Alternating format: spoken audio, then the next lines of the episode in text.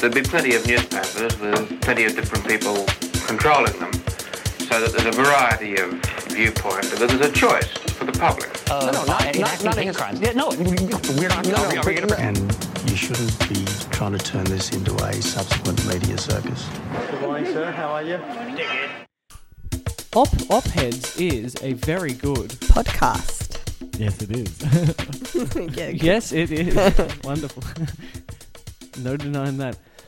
I you guess sound like, uh, very echoey, Tom. Where are you? You said you were in your. I'm I'm in I'm in my um I'm in my living room because there's there's hammering going on in the hidey hole. So I have to Oh, to the living okay. room. And I'm, I'm kind of secretly hoping that the audio is fine, but I don't think it's going to be. Uh, I because reckon if it should was be, fine, like yeah, it should be fine. we've, With- we've with been this mic, with maybe, the, yeah. with the uh, like the window open and it's been fine.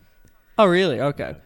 I've been reading too many fucking online little blogs being like, you need to you need to wrap a blanket so f- tight around your face that you can't breathe unless the microphone's picking it up. oh my god, that's so extreme. Do you have a log line ready to go, Rachel? I always Hold, forget. hold on, sorry. I have to find it. Op-Eds is a podcast centered on deconstructing the ways in which we as individuals accept, approach, consume, and process news media, and explores where our, our opinions and perspectives actually come from. I'm Rachel Morrow. And I'm I'm I'm Zeb. Hi Zeb, how are you? yeah, good mate. How are you? Um, for those that like haven't listened to the show before, uh, you'll probably find the first little chunk of this kind of w- weirdly unresearched. Um, that's kind of the point of the podcast. Is that for the first like section we talk just about the issue in terms of like our kind of like organic knowledge of the the topic. And then we go off and we research uh, the topic from a few different perspectives and kind of like uh, I don't know, like pinpoint the ways in which the our idea of the event has changed or something. You know, take Yeah. a look at like Kind of like why, how. why do we know what we don't? Yeah, exactly. Like how the resources and the media that we consume kind of, you know, affected that change or educated us or maybe Lied even de educated us. What's their bend? Yeah. Yeah, exactly. So, for example, with with this topic, we're talking about uh, Azerbaijan and Armenia. I mean, I, I, I to be honest, like I'm, uh, like I, I know the broad strokes. You know, I, I don't, I know not that much, and I think with conflict, it's always like you know, there's there's there's the actual event of the the conflict of like it, it's it's fair to label this a war or is this more of an invasion? Like you know what i mean? And then and then there's like the the history and the context that goes into it. And, and i know nothing of the latter but at all. Yeah. I think Zeb is the, the only one out of all of us who probably is the expert in this area. But I guess all I can say is from what I out know. of the three of us from the basics, from the basic uh, Wikipedia blurb, and then just hearing Zeb rant for the past like six months, um, I have a general idea of what's going on. I would say that it is, yeah, it's definitely like what's happening right now in 2020 is a war. But I think like what's happened in the past century is a conflict of a lot of different kind of back and forth between Azerbaijanis and Armenians. Um, and obviously, Zeb is going to get into this, but I'm just going to say what I know right now before I lose my train of thought and forget what I actually sure, know. but from what I know, uh, so Armenia and Azerbaijan are like right next to each other. And there's been conflict over like their border land, which is named an area. Nagorno Karabakh. That's it. Yep, didn't want to pronounce that wrong. Or Artsakh. Yep, that's the one. Um, and so right now, what the war is kind of residing over, or what the issue is, is that Azerbaijan have kind of invaded that area, which was not um, really kind of defined as either, but it was more occupied by Armenia. Sure. And then I think the only thing I'd add to that that I that I I don't know of, like I basically that's all I know as well. But I I can't like I I think they're both they're both former Soviet countries as far as, Yep. as I know. Maybe I'm wrong. Yeah. Yeah. And then my my question is is like like what, i- what is- the, so the dispute has like you know there's been like disputes back and forth since the 90s or is like this a more recent kind of like like when was this area disputed like after the breakup of like the soviet you know empire or whatever Uh, yeah, as far as I can tell, it um, like uh, I think because Armenia and Azerbaijan for the longest time have just kind of intermingled and they're kind of uh, like state lines have been pretty vague and kind of uh, blurred. once they were once they were kind of taken over by uh, the Russian Empire before the Soviets, there was some kind of somewhat arbitrary borders drawn, and then uh, Yeah, kind of right. ever since then, And again, don't you know? We're gonna like later on when we research these. If if there's anyone listening and screaming and going like, "You and Rachel know nothing and Zeb is wrong," then you know. I- Hopefully, we'll sort of get to terms on it a little like more. You know, Yeah, hopefully we'll that's actually. the whole point of the podcast. Yeah, we'll learn something, and we'll learn all the other different perspectives. Maybe yeah, exactly right. some. yeah, Yeah, yeah. well, we'll see. This is the experiment. and so the Soviet Union drew in. I think it was Stalin um, uh, drew the borders, and uh, oh no, no, it wasn't Stalin. It was it was some sort of contract. But then, yeah, the the basic the conflict that started in the late eighties, early nineties was um, the kind of autonomous region of Nagorno Karabakh um, pushed for a motion to be reunited with um, with Armenia, and then because because there is there is a lot of like cultural Armenians like living. No, sorry. Wait, no, no, no, no. There's a lot of there's a lot of there's a lot of both. Like um, you can kind of go from town to town, and it'll change between Az- Azerbaijanis and Armenians. And is this is this does this have any kind of like is this a, a just purely cultural or a national or is this like a religious element like mixed into this or not so much? Yeah, I don't know how much the religious element plays into the reason that they're fighting, but there is a religious distinction between Azeris are Muslims generally, and Armenians are generally Christians. I mean, I th- this is the thing is like, you know, this is like f- from our conversation at the beginning of the episode. This is one of those like conflicts that sort of like literally all I saw uh, was like, you know, like, oh, you should know what's going on there for a few days and they kind of disappeared. And it's like, obviously, like, I don't think any of us should look to social media to kind of be our news feed. I think that's a kind of a bad idea. But so I think it'd be kind of good to like get into this. Um, because also I think it's a good time to kind of prove our experiment or to like look at our experiment in a way of like when in other topics that we've done, it hasn't been so much of a disparity between like the sources and kind of like like the way that we see the issue at the end of the episode and sort of then Yeah. kind of come together and, and figure it out. I agree. I'm I'm excited to see how this turns out because I feel like a lot of from what you're saying, Tom, and from my own personal experiences, um, social media always kind of ah, what's the word tackles the I guess identity political side of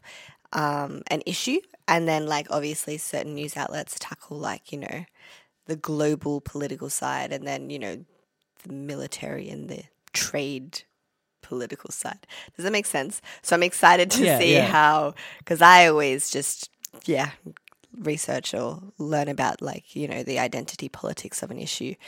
But this is going to be quite eye opening to see what else I learn. For the, for this, it's like from my sphere of knowledge. I think like the things I'm interested to know about it, like the, the beginning of the invasion, because I'm I'm sure I've read that um, Azerbaijani media kind of like had a bunch of like had some like information about an attack from the from Armenia that seems to be like widely like people are kind of skeptical about the source of that initial information. And the other thing that I'm confused about is um, the treaty with Russia because it seems like that uh, being a Russian ally didn't get Armenia a very good I don't know if result. Maybe that's not the nicest way of like talking about it. Yeah, as no, a result. I don't. It didn't. But I think, I yeah, I think it's that thing where Russia's not necessarily the best person, best people to be allied to. You know, in the same way that right. America is. You know, like they they're still going to serve their own yeah, yeah, yeah. Because it's not so much. It's not a proxy war. It's kind of the opposite. It's kind of like like Russia and, and Turkey. Uh, as far as I can tell, they're pretty aligned, right? Like they're sort of in the same block of power, right? Or maybe I'm wrong about that as well. I Yeah. don't fucking know anything. No, about I think Russia and Turkey's relationship seems to be really com- complicated. But yeah, yeah, okay, sure. Sort. They're frenemies. yeah. Yeah. they work together when they have to, but then they also work against each other quite a bit.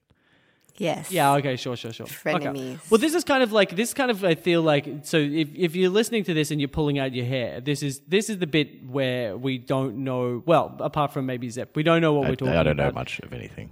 I'm not an expert. Yes. Rachel called me an expert earlier. I, that is not true at all.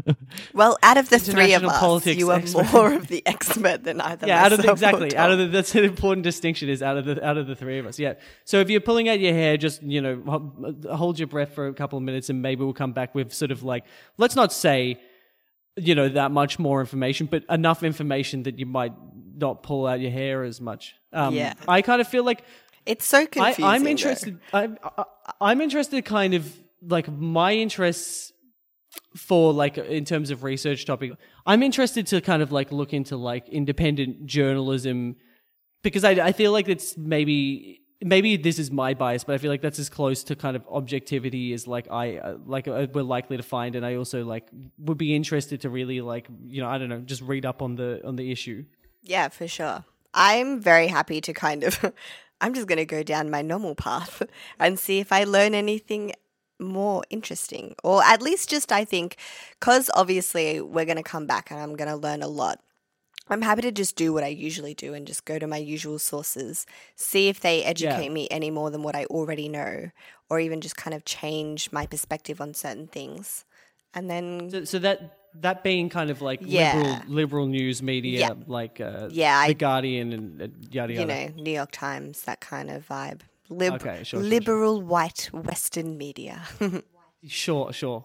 so I guess that I'll just I'll I'll do the uh yeah I don't know like what like more textbook sort of uh like published and I guess somewhat uh peer reviewed. you know, you'd hope. Yeah, uh, yeah. Kind of Like, like, kind, I guess I guess it's kind of like yeah, well, like uh, like p- pretending as much as it as as one can to be objective and see if I can. okay, cool. Well, uh, yeah, all right. Well, um, but let's take some time and we'll come back and then. Uh, yeah, hopefully uh, we'll have some idea, and and uh, for all the people, all the sort of people who know a lot about this won't be won't be so frustrated with us or something like that.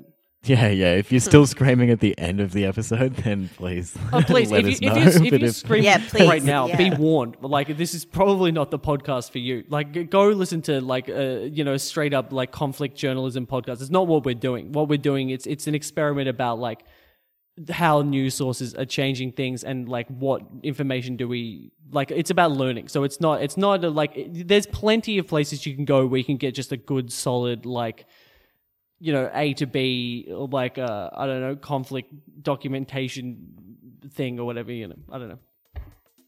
yeah, yeah. But uh, but All right, Uh, guys. media analysis. yeah, cool. See you in See a week. in a week. Good Bye-bye. luck. All right, Bye. yeah. See ya. Hello, listeners. Over the week, Zeb watched Origins of the Nagorno Karabakh Conflict from the Caspian Report and Wounds of Karabakh, and read Black Garden Armenia and Azerbaijan Through Peace and War by Thomas de Waal. Rachel's sources were ABC's Religion and Ethics podcast, Enclave on Edge Armenia and Azerbaijan from The Economist, read an article from The Guardian, two articles from The New York Times, and another from Al Jazeera. Cowards read an article from the Crisis Group, the documentary Parts of a Cycle, and listen to three episodes of Popular Front. For a full list of sources for the episode, head to www.cowardspace.com slash opeds. I, had a I had a, a, a, a my first op-eds related dream when I was you know knees deep in research for this the other night. I was walking around in like Altona, like like Western uh, like West Melbourne. And I was like, you know, really stressed out. I was going, oh, I haven't researched the show. I haven't researched the show. I need to do more research. But it, the what we were doing an episode on was like the illegal fishing trade. So I was going into all these like milk bars and like walking up to these kind of mafioso types, being like, "Listen, mate, I know you've got the barramundis," and they were going like, "I got it, mate, right under the counter." Just pulling out, pulling out these giant fish. Some full investigational research for the Very show. funny. It'd be good if we could get that what it committed to it. But I guess that wouldn't really go with the experiment, would it? I think it's like a, I think it's like a Sicilian message from my subconscious or something. Possibly. That makes sense. Yeah, I'm definitely keen to get past this one because I've just like, I've got other things I want to do and other books that I want to read that I'm not allowed to because I've got to Yeah, keep I've- on I've- doing this.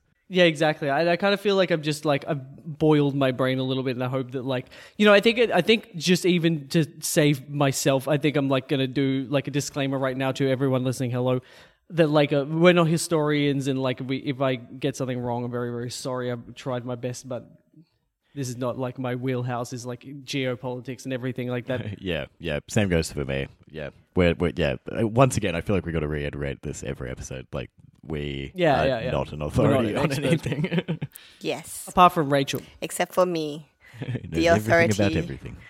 Ooh, Um, and thought also, that the, it like considering that it's it's been a mo- like so since like it hasn't been a week like usual. It's been about a month because we had to like had a lot of time setting up the podcast, which was very great to hear all of your reactions and finally to get a live reaction to the episode. So we've spent like about a month doing the research on this. So like a lot of what we talked about last week uh, probably is a little outdated now, Yeah, and um, I can't remember anything we said. lots happened in the interim. neither can I. Probably nothing. I did actually get a little bit of. Uh, I got. Um, I got. Uh, I have. A, I have our first correction to make. um, Ooh, Yeah, I got a message Oh. from dear friend of the show, Miller, whose birthday it is today. So happy birthday, Miller! birthday, Oh, happy birthday, Miller! Um, uh, I know that I mentioned in the J.K. Rowling one, uh, her and Stephen King being friends, but apparently, um, oh fuck, what was it? She, uh, he, he uh, tweeted some thing about uh, misogyny, and she like uh, tweeted at him saying like. Thank you, Stephen. You know, like there aren't. I don't forget the men that have stood up for me when they didn't have to and then uh, and then at some point someone on Twitter kind of pressed Stephen King on uh, like the trans issue, and he eventually said trans women are women, and then she uh, unfollowed him, deleted her tweet supporting him. She like he yeah they they are not friends. Wow. There you go. There we go. Good Yeah, on so you, Stephen- Stephen. Well, Stephen I- I King, liked it- of all people. I'd like to see where good pal Miller gets their paycheck from. I'd be a very interested good to see. Got a little Stephen King signature on a little- payroll, yeah. Yeah, yeah, yeah. Um, Fake laugh. I'm trying to bring up my spirits. Leave. Rachel's unwell at the moment. I'm dying. she sounds a little flat. I'm not dying. I just have a terrible period pain, guys. All of my people out Yeah, there, yeah, we know what it's like. I've got my hot water It's bottle that- though, so it's nice. It's a comfort. it's definitely not like going to put you in the mood to start like getting deep into like like the te- the terrible like injustices of like the Karabakh War. Yeah, no. Well, I guess, you know, I was just about to say all pain is universal, but that's, that's really not a great comment. I retract that. Tread it carefully. Anyways, let's continue. Well, I think I, I guess it's like it's hard to know now, like where to begin. But I guess Zeb, if you kind of like want to do your best to kind of summarize like what is 40, 40 years of conflict, like Well, it's like, actually 100 uh, years. Yeah, yeah, I, yeah. We're going back. Well, we're yeah, going yeah. back pretty far.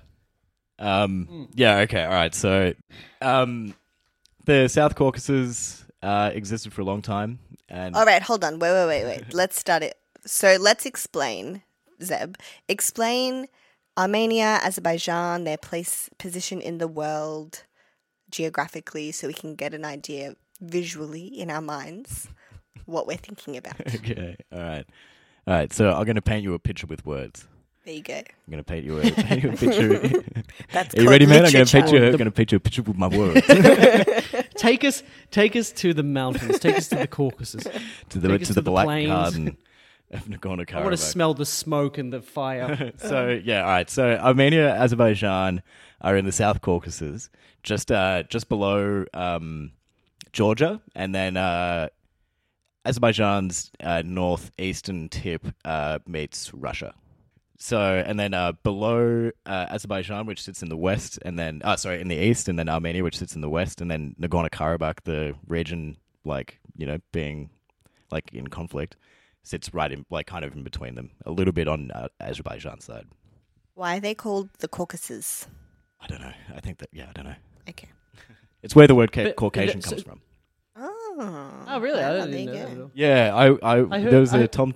I was watching a Tom Tanuki, Tom Tanuki uh, stand-up thing, and he explained that uh, there was some creepy race watched that race with scientist who um, who went to Armenia and thought that the women there were so beautiful that he kind of named all white people in in Mm. in the name of of the Caucasians. Of the Armenians. Yeah, yeah, Yeah. but like as Caucasians of Yeah, the yep, Caucasus. yep. Anyway, And I heard, I I heard the Nagorno Karabakh. Maybe I'm like uh, wrong here, but I think it comes.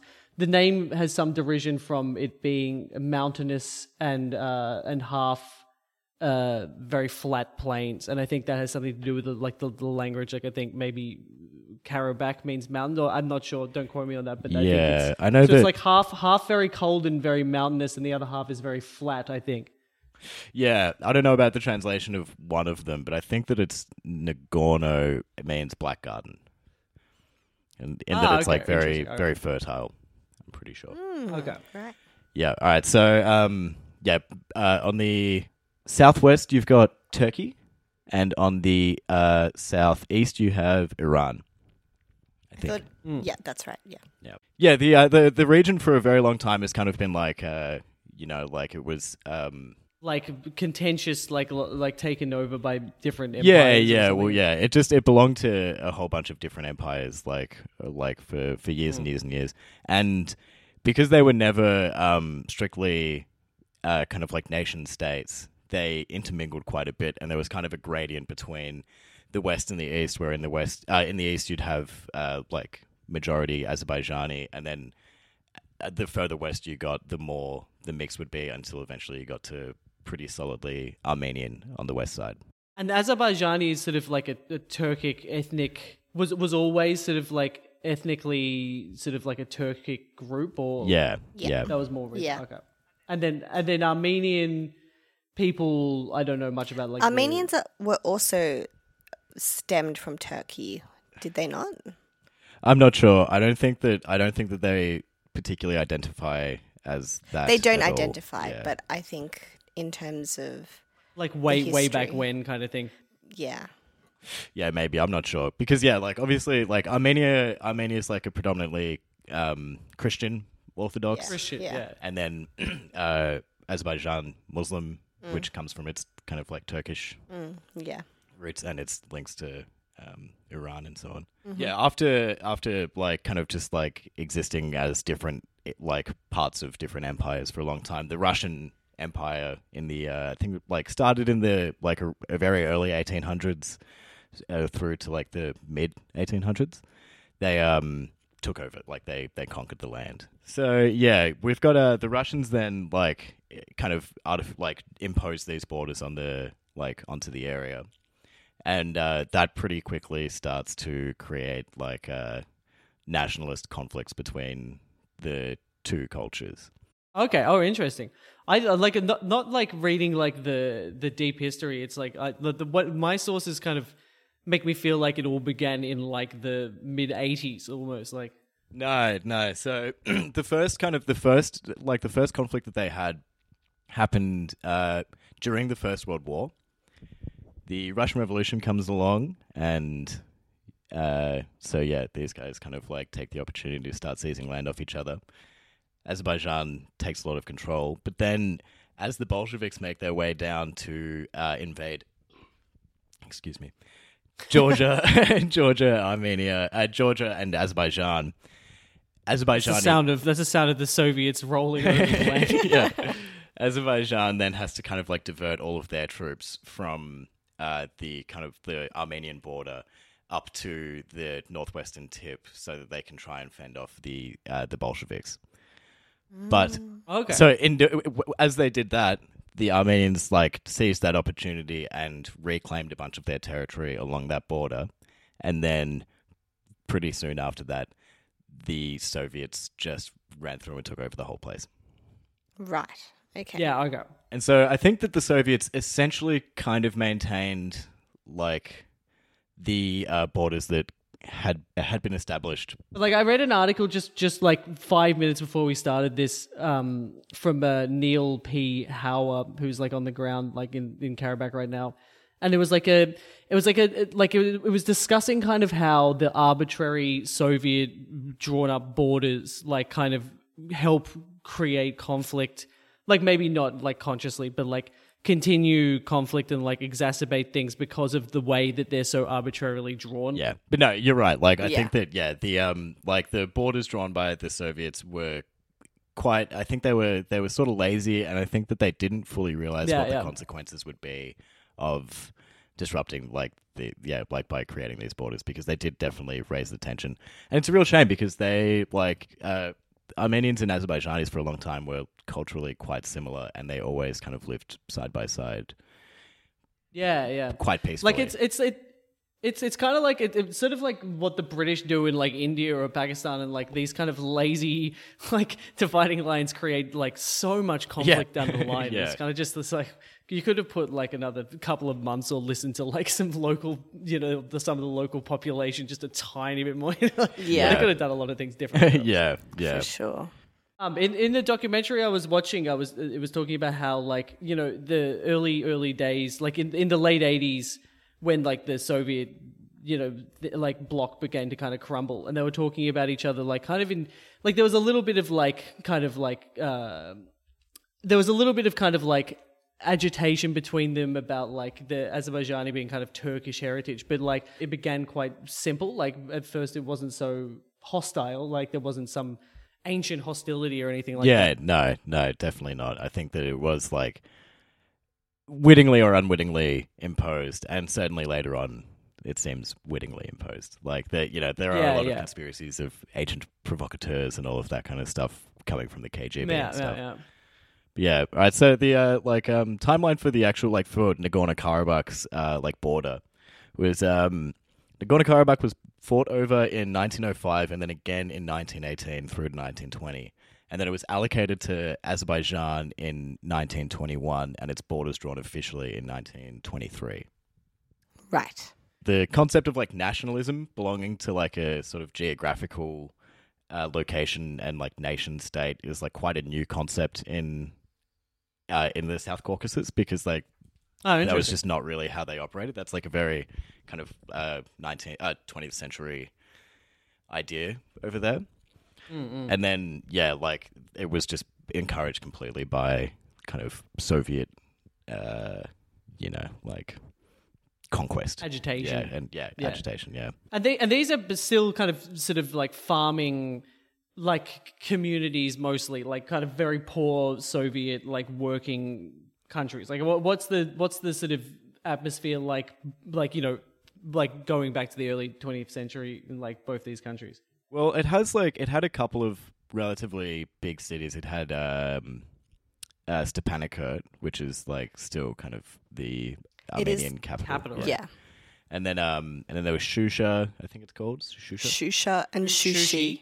It's different for both. yeah, yeah. The Countries. Armenian, Ah, okay. the Armenian is Shusha. Armenian is Shusha, yeah, and Azer- Azeri is- Azerbaijan is Shushi. Yeah. And Shushi's like a, a, a site of cultural significance to both. Azerbaijani people, right? Or it's not yet. It is. It's for both. For both sides. It's like that central city Ah. that holds like a lot of um, history and importance for both sides, like culturally, like Ah, artistically. Yeah, that's like one of the main. and militarily as well. Yeah. Like uh, it had like pretty massive strategic uh, advantages. Like if you had control over Shusha in the region, then you could control Stepanakert as well, Mm. which then meant that you pretty much Okay. like had the region. Oh no, so appa- I'm just correcting. It's Shusha for Azerbaijanis and Shushi for Armenians. Yeah. Okay. Ah, yeah, yeah, yeah. Yeah, I hear Shushi a lot, which kind of is very telling of my sources. Yeah, like, yeah. looking at- I think it's I think it's definitely worth mentioning. I'm sure like it'll be kind of obvious throughout the episode, but like any like slither of even six months of this whole history is it is very complicated. Like it's it's a very complicated geopolitical situation uh, at all times, kind of in that region. I think. Yeah. Yeah. As in, like, as in, like, it's hard to do broad strokes. I think. Yeah. So I think uh, another one of the kind of major um, like dividing factors between the two cultures was the um, the uh, Armenian genocide from Turkey, which you know, like I, I would imagine that most people would know about. Well, essentially, what happened was like uh, during the Ottoman Empire, there was like still like a whole lot of um, uh, Turkish Armenians, like Armenians living in Turkey. And as the uh, Ottoman Empire collapsed, they started uh, like ethnically cleansing the Armenians. Uh, estimated Oh, not between a lot, yeah. 800,000 and 1.2 million people, uh, women, children, Jesus Christ, yeah. elderly, and infirm Armenians were deported. Oh, okay, were deported on death marches leading to the Syrian desert. Yeah, so obviously an awful thing, and Turkey's Yikes. never taken any responsibility for it, and uh, and it was like Shock horror. yeah, it was a, it, you know, obviously it was a hugely important thing for the Armenians and the Azerbaijani kind of like relationship with Turkey staying as strong as it did and continues to stay like to be as strong as it ever has, or you know, arguably getting stronger. Um, definitely kind of divided the two, uh, the two countries, uh, the two, the two cultures. Azerbaijan, part of Azerbaijan's like uh, motivations for uh, like strengthening their relationship with Turkey was to do with their um, wanting to stay somewhat distant from Russia because they weren't happy with like the Soviet conquest yet. This is this is still back in the twenties. Uh, well, yeah, yeah, this, yeah, like soon after the, and, and, and like after all of the Armenian, uh, Turkish Armenians had to then move, like become refugees in Armenia, leaving Turkey after the genocide. To summarize what happened in the 20s, so the Soviet Union took power, the Armenian genocide occurred, and so a lot of Armenians had to go back to Armenia, uh, were displaced to Armenia, while the Soviet Union still had power over Nagorno Karabakh. Yeah, then the whole South Caucasus. Okay, so that's still happening. And this is all just, and everyone's just, you know, living their lives under the Soviet rule. Yeah. Okay. Early Soviet rule, though. Yeah. Yeah. And I feel like it's like like I I heard like a, a vague statistic somewhere that like even up to like the nineties, like Nagorno Karabakh was still like seventy or eighty percent. Don't quote me on that. Like uh, Armenian, like culturally Armenian people. Yeah. But it was sort of cut off from like the rest of Armenia with like a couple of little straits that become important and like skirmishes in, in like the war. But I think like w- watching stuff from the eighties, what really first stands out to me um, is like like looking at it, it like I you know just But, uh, you know we'll come back Soviet to that in a second. I think. Soviet footage. But it, it really like everything to me looks like hundreds of years before that. Like it looks like the fifties or something like that. Like you know, it's really like you know like Soviet farming communities and like and the way that like people seem to talk about each other. Like when there was initial protests uh, about like Nagorno Karabakh.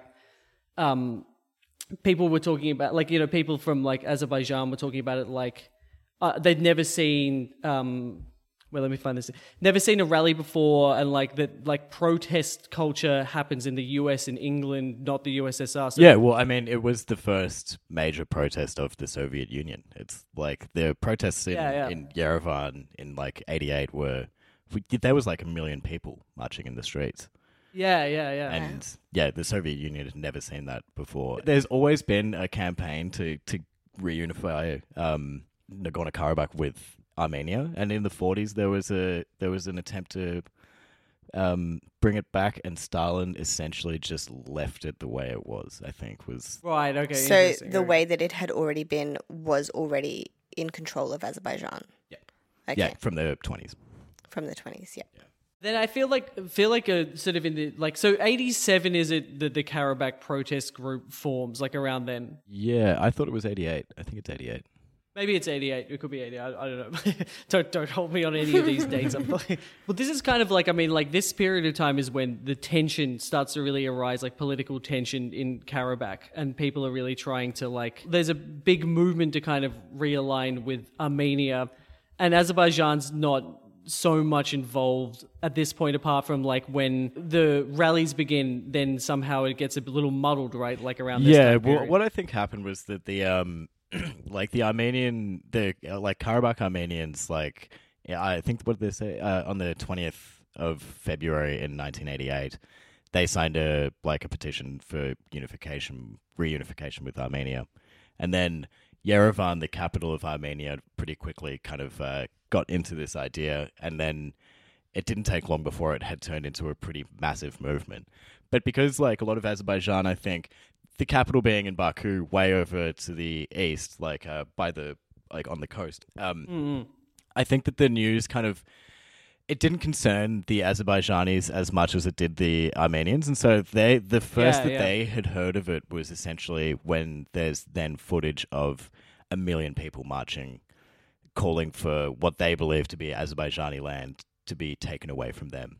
And then there's some like there's there's some stuff around this time period. Like every single source I turn to kind of characterize it characterizes it differently. But like you know things happening like at rallies in certain cities, like Azerbaijani like uh, guards like sh- accidentally shooting Armenian people or shooting them on purpose, or you know like accusations of like uh, Armenian dissidents with weapons, and then maybe they don't have them, or, or but like you know like a bunch of people get shot that are Azerbaijani. Yeah, heritage. well, the, I think like what kind of really started kicking it all off was that there was a small cl- clash in um, Askeran, which is in uh, Nagorno Karabakh, where Yeah. um, uh, word got out. I don't know. I don't know if this is true or not, but uh, word got out that uh, two young Azerbaijani women had been uh, raped by Armenians, and this kicks off a like a fight in the uh, in the city or in the in the town and uh, two young Azerbaijani dudes ended up dead. But apparently, one of them was killed by an Azerbaijani cop. Oh. Yeah, and then some, and then the radio didn't specify that it was or, or wasn't Yeah. uh, Azerbaijani people Yeah. shooting like Azerbaijani people or whatever. Yeah, and so then you know that dominoes over to a week later, where um, you get these uh, anti-Armenian pogroms in the city of Sumgait, uh, some some Sumgait, yeah, yeah. or something like I don't know how to pronounce it. I'm I think. Um, But that was, that was and that was like a like a petrol processing uh, town or something, right? Something like yeah, I think so. like That's just factory town. Yeah, it's just north of um of uh of Baku, uh, also on the coast, but on the other side of the the Cape. yeah, yeah. And so yeah, I think in that um in those pogroms there was like 30 people 30 Armenians were killed. And it was quite like it got quite brutal. Yeah, I think this is when it kind of starts this tit for tat ramping up of like uh, brutal, more and more brutal killings, and like more and more like uh, you know, I don't know, like some of the stuff you hear around this time, like the first hand accounts, like it, there's this ramp up of like how, uh, like yeah, brutal, like the attacks on on each other's people are, and the displacement of people, and like um, you know, Armenians in Azerbaijan, and Azerbaijani people in Armenia, kind of suffering. You know, living in, in cities or whatever like that. Yeah. Well, yeah, these and- poor people just being living in this area. up, yeah. Like, Yeah, who could like Yeah, yeah, could yeah. have Can't lived there do for a really really long time as well, you know, like Absolutely. generationally. Yeah.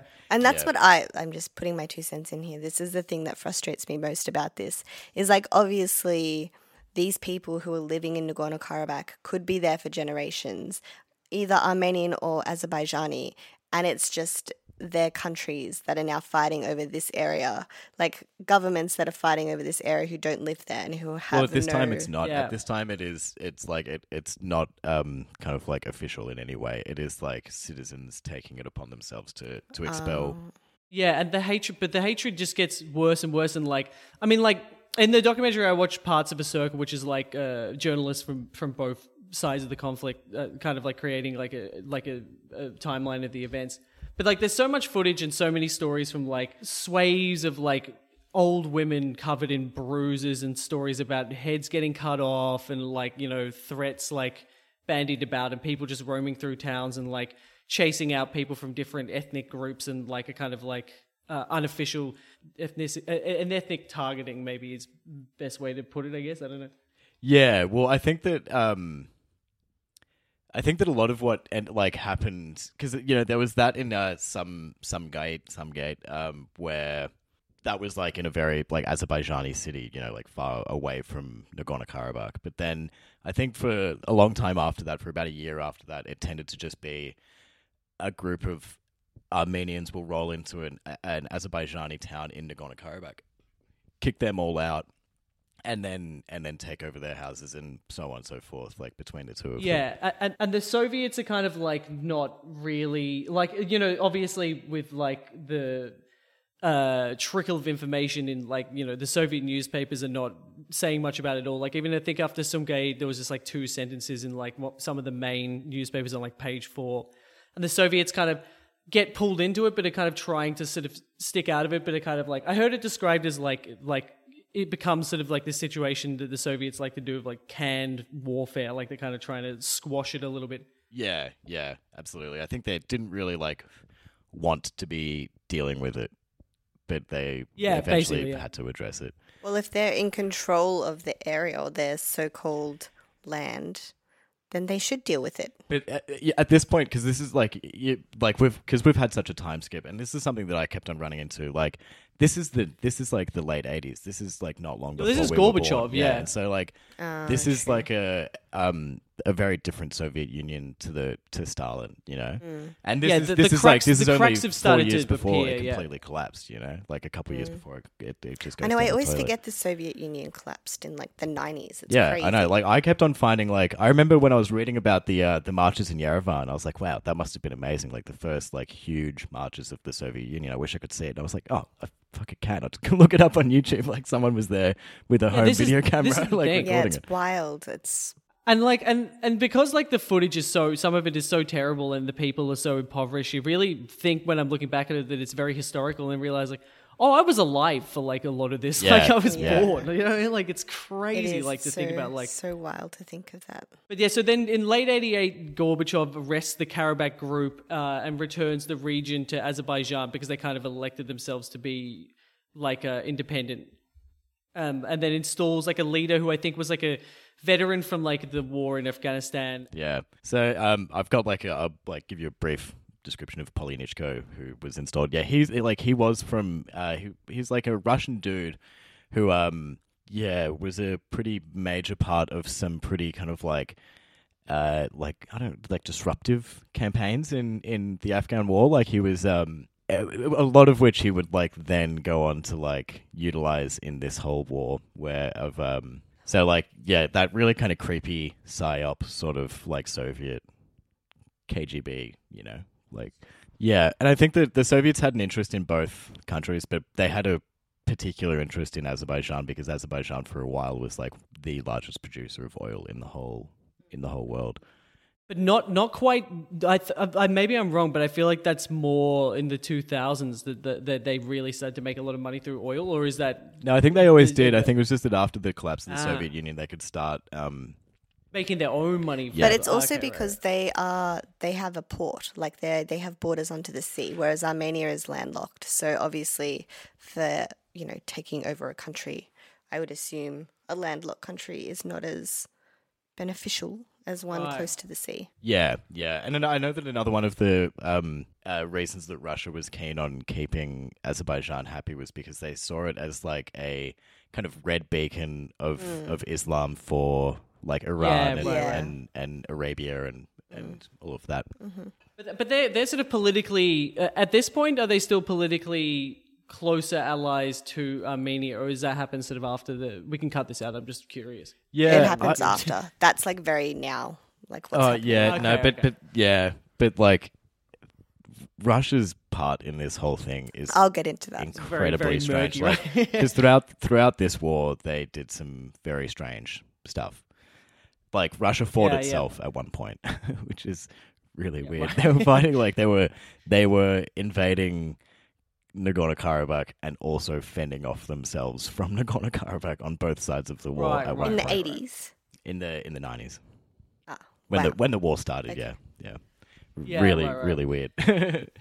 yeah, it was. Yeah, I don't understand So the, then- the gymnastics of this whole thing. Yeah, so in January of '89, uh, the like Moscow realizes that they have to kind of take control over the region and and try and install some order, and so then that's I think that's when they put in Polyanichko. Polyanichko. Um, Yeah. at the same time, Azerbaijan puts in place a couple of different apparatuses to to really like hurt the Armenian economy with uh, like trade routes and things like that uh, being being blocked. And then uh, in very early January, on the like between the twelfth and the nineteenth, in Baku, there is another pogrom. And so then, and so like, and, and kind of like the whole time, like Armenia's been like what I saw a lot of in, in like my research was more like that there was a lot of like chaos and like non-cooperation on the Armenian side and a lot of like revolt against the Soviets in this. But I think also the that that sort of very much speaks to my sources. Yeah, I, I would imagine. I think that there was like a lot of frustration with with the Soviets from Armenia because they had been so complacent amongst the whole thing, and And, Yeah, and yeah. as as the war really started to kick off more and more, then they just became more and more resentful towards the Soviets because the Soviets were like helping Azerbaijan to do all of these awful things.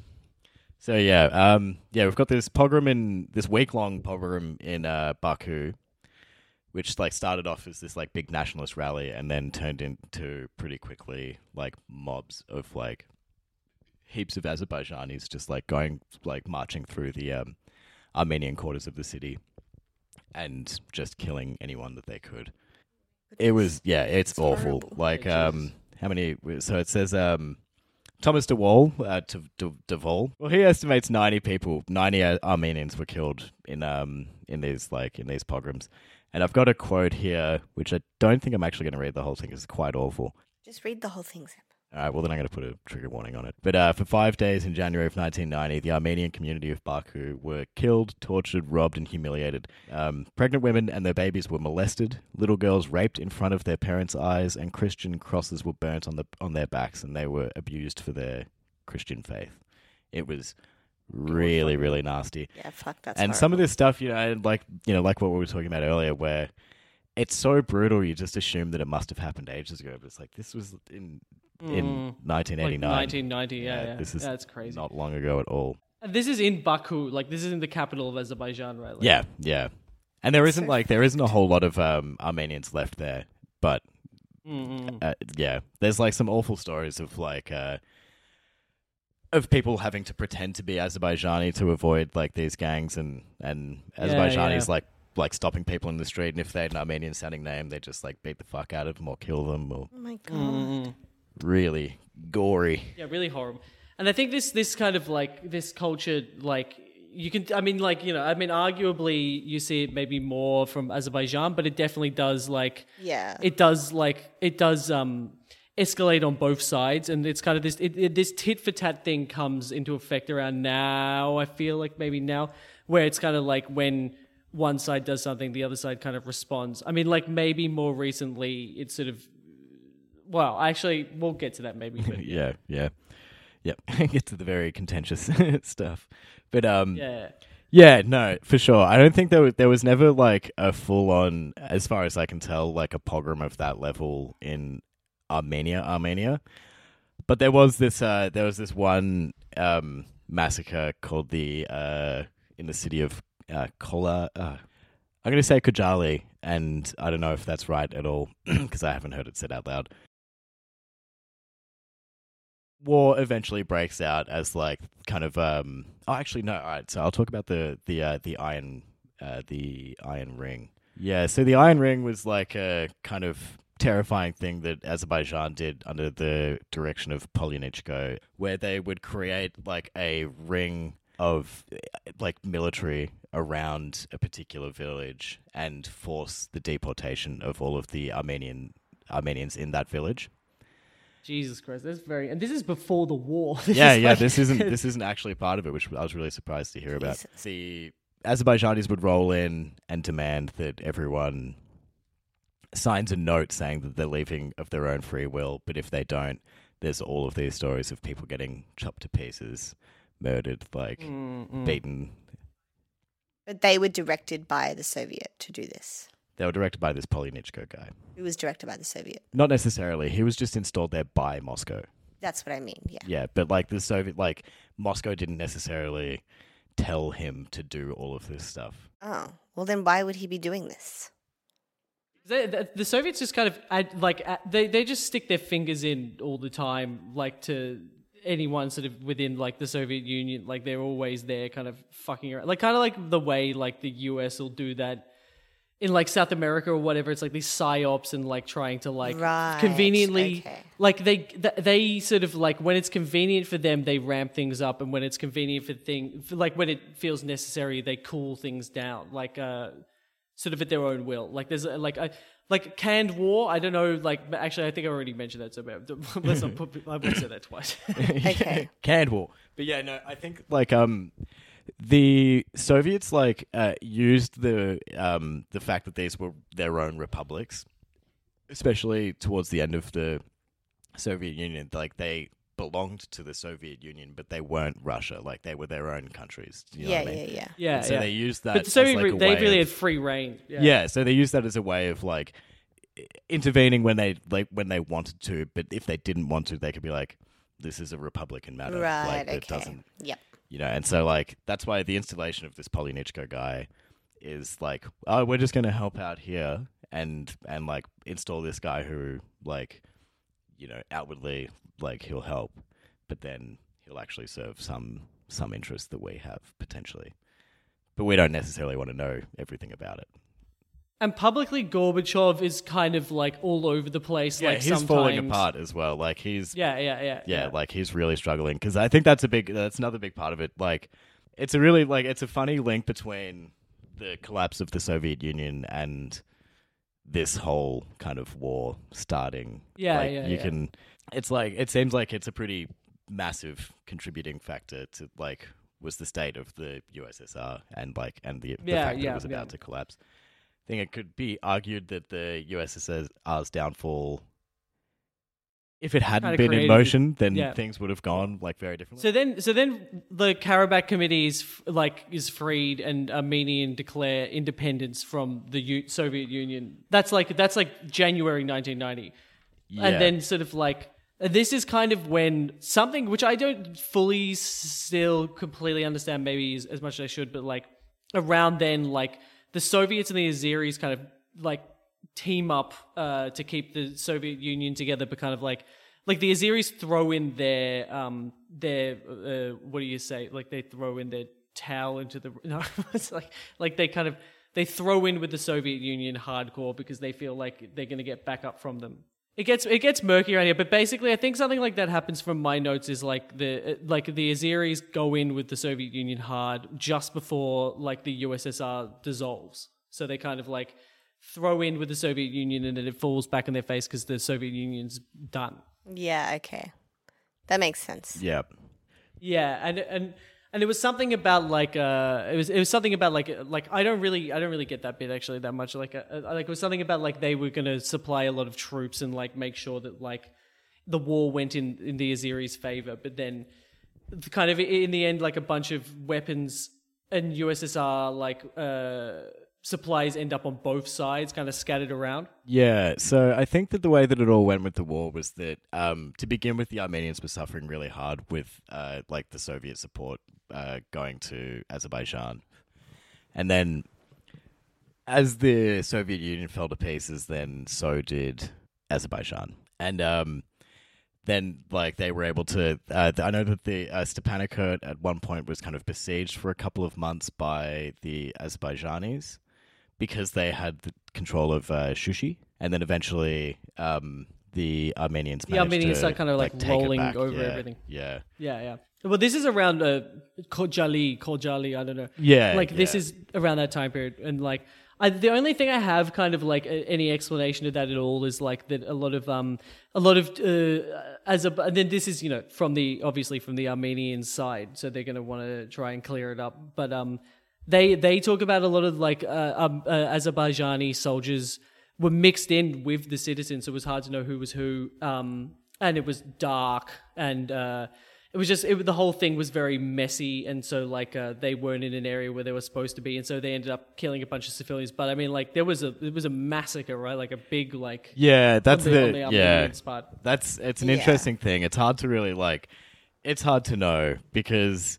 So yeah, what Yeah, happened yeah. with that massacre was that they um, had gotten word that uh, Armenia was about to like take the uh, the city, and so a bunch of like everyone was The being city of Kajali. Kajali, yeah. Uh, the city was being evacuated, and they were running through, like in the middle of the night, through like foot deep snow.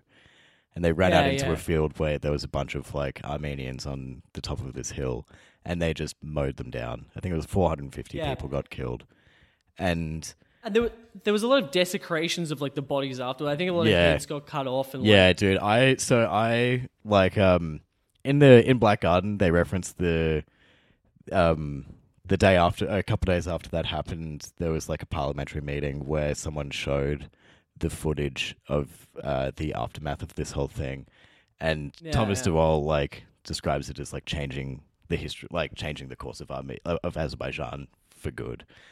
And so, reading that, I thought I'd like look it up and see if I could find that footage, and it was horrifying. I- Honestly, yeah, some of the it's- worst it's footage aw- I've it's awful. ever yeah. seen. Like, it's Yeah. and it is quite hard to believe that it was in any real way an accident. I know that there was a quote in the book of a guy who quite like an Armenian dude who quite brutally said we needed to kind of assert that we weren't necessarily above killing civilians as well.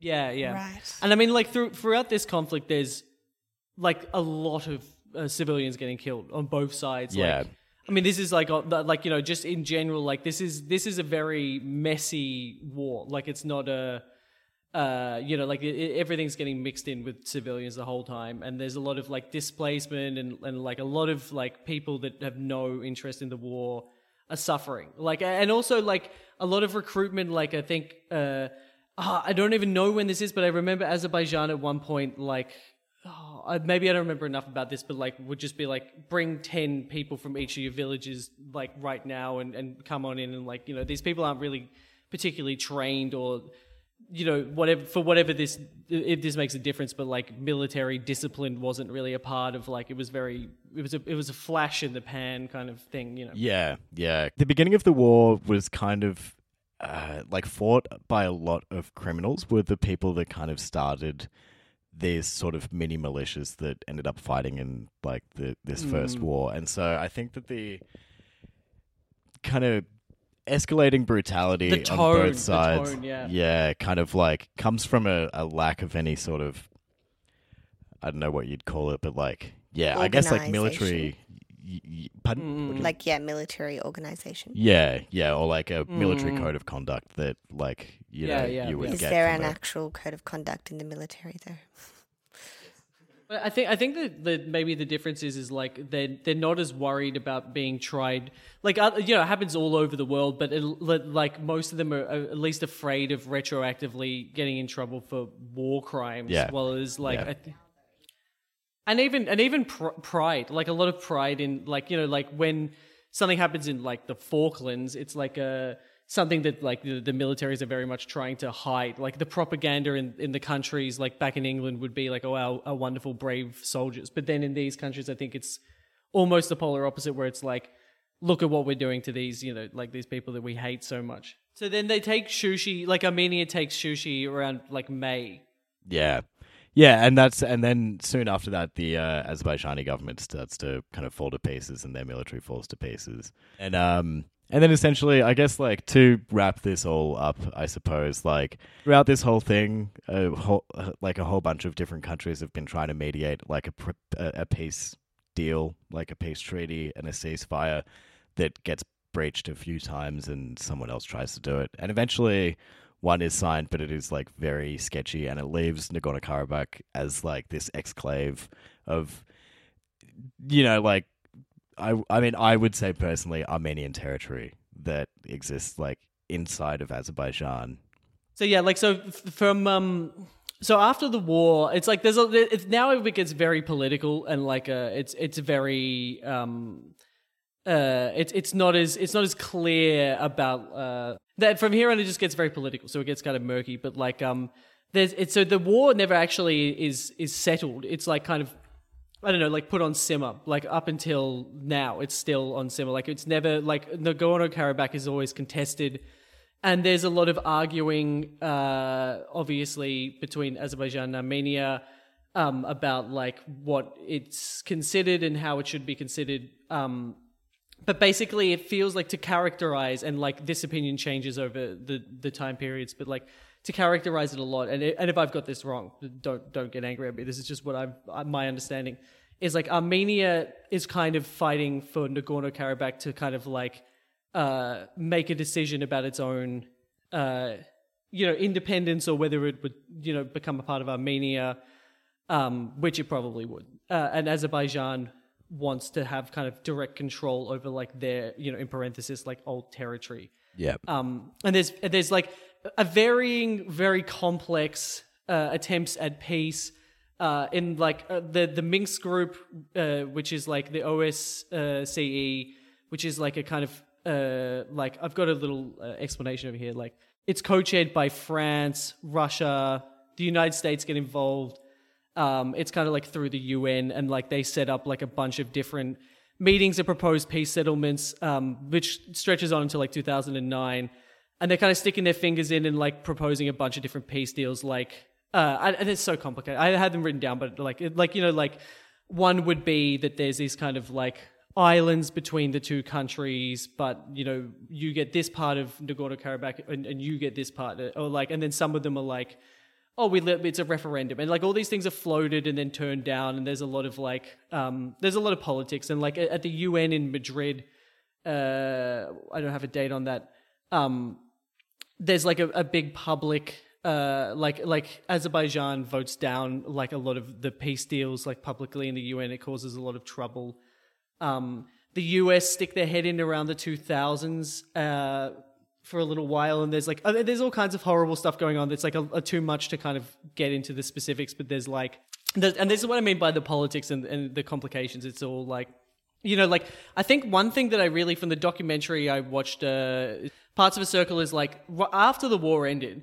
You know, Azerbaijan and Armenia were completely cut off from each other socially and culturally. So there's no exchange people from either country aren't getting to know each other and the propaganda especially maybe in azerbaijan from the sources that i'm like looking at at least like get ramped up really hard so that like the hatred is just is boiling um and so there's a lot of propaganda on, on both sides i guess um uh as about around 2003 uh, Azerbaijan changes a lot. Like it, it, a lot more money's coming in. They're selling a lot of oil. Uh, there's a like a lot of pipelines being set up with like uh, which I'll get into later, but like yeah, so they're like their economy like starts to boom and they really become like the superior economic power. Um, and there's a lot of changing of leaderships in both countries. I mean, it's a long time, like a long time period.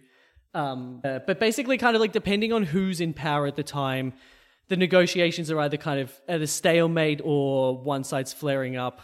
Um, and like, there's a couple of like uh, you know, I mean, like, there's, there's, the, we'll have a list of sources that'll like cover this time period, maybe more specifically with like 2006. There's like a five day war, and there's like little flare ups here and there. But basically, to really, you know, generalize, it's like there's peace deals being made, but there's like a lot of agitation on both sides. Mm. So, like a, a, a, a I, I can't fucking pronounce his name. I'm sorry, uh, Ser Ser Sagzan I can't pronounce it, but people from um, Armenia pronounce it as Ser Sagsan, but maybe I'm getting that wrong. So Ser Sagsan is um, like the uh, not the, the the prime, but the prime minister or the president. There's a president and there's a something else in Armenia. What is it? It's not president. It is the prime, prime minister. minister. They, yeah, but it is prime minister. Yeah. yeah, yeah, but they've got presidents and prime ministers. Yeah, yeah, but he's the prime minister, right? So Ser Sagsan is like. Um, people are, are, are really angry because he's not very aggressive uh, towards Azerbaijan. And in 2018, there's like a sort of velvet revolution, so like a non-violent revolution where Nikol Pashinyan, who is, um, but like he's Nikol Pashinyan is like a man of the people. He's like known to be very aggressive uh, in his politics, and people see him as someone who like is more likely to kind of take action against uh, Azerbaijan. And he kind of like through a kind of non-violent revolution kind of takes office like he's voted in. Um and so like then like then like from about 2018 onwards it like you know the the escalating uh agitation on both sides start to ramp up. And here like i mean turkey's involvement the whole time has kind of been uh, present in azerbaijan but this is where things start to get a kind of like uh, they kind of intertwine with each other. Um, so basically, like, there's like, there's a bunch of stuff I'm really skimming over, but there's like aggression on both sides, and um, the Azerbaijani propaganda is, is really, especially starting to ramp up, and like Armenia is getting more excited at the prospect of like fighting like a, a war again. Um, and then kind of around the 2020s, like uh, the the the war that we know uh, sparks in proper, uh, which maybe Rachel can kind of like like get into the timeline of that. Yeah, so I guess in terms of the timeline of like what kind of we've been seeing in the media, or if you haven't seen in the media, what's been happening recently. Um, come like September of last year, that's when things started heating up, and I guess like that's when the second battle or section of the war really began.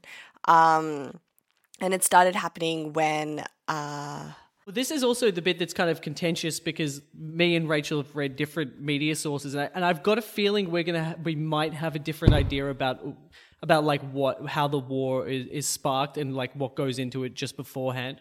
So I mean, like this might be a, it, like it might we might differ on the opinions of like well like from our sources. Yeah, pro- probably. Differ.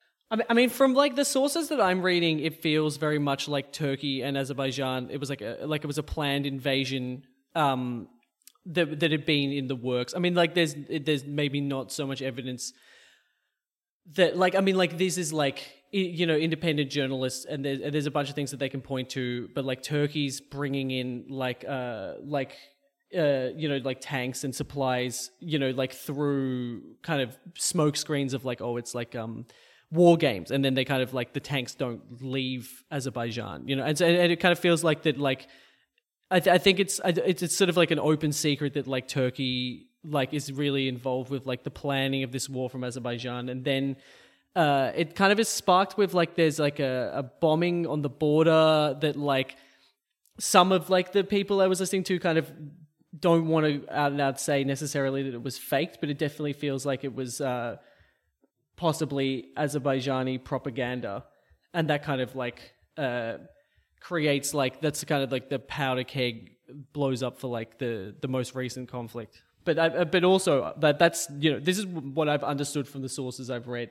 I like. I mean, I it wouldn't totally surprise me because I know that at the start of the uh, Turkish invasion of Rojava, there was um, instances where there were um, uh, artillery was being shot across the uh, Syrian border into Turkey, into predominantly Kurdish towns of Turkey. And then when mm. the locals looked at it, looked at the um, at the at the bombs, they saw that they were Turkish made. And so, like, I think Turkey definitely has false flag stuff sort of in its you know, well, Arsenal. What what what I've understood, and again, I, I, very easily could have got this wrong, is that it was it could have even been a faked video of of like okay, Armenia yeah, yeah. sort of like shelling shelling um the border, right? But like definitely, what they concede is like that around the time whenever but whenever like Azerbaijan invades sort of disputed territory or whatever like there's a big ramp up of like Azerbaijani propaganda uh, against Armenia, and and that kind of happened big time. Like Aliyev, if I pronounce it right, like Aliyev was really going hard on like Armenia just before it happened, and it feels it feels like you know like like without knowing, it feels kind of like that is the narrative that I'm getting anyway. But I don't know what this, your sources, Rachel, would have said about that. Maybe it's the same. I don't know. Yeah, so I guess my sources, because I was just um, researching like mainstream media, and none of my sources went into what actually sparked the second conflict that happened in 2020. Yeah, right, right. Like all I read was that. Um, Azerbaijani military forces invaded the Republic of Artsakh, which is the Nagorno Karabakh region that was declared the Republic of Artsakh by the Armenian civilians that lived there. Um, and they were never actually recognized by Armenia, by Azerbaijan, by the world. And they were just kind of like their own little society. Um, but Armenian soldiers were then sent to protect them when the Azerbaijanis came in. So then this is what kind of created the the current conflict.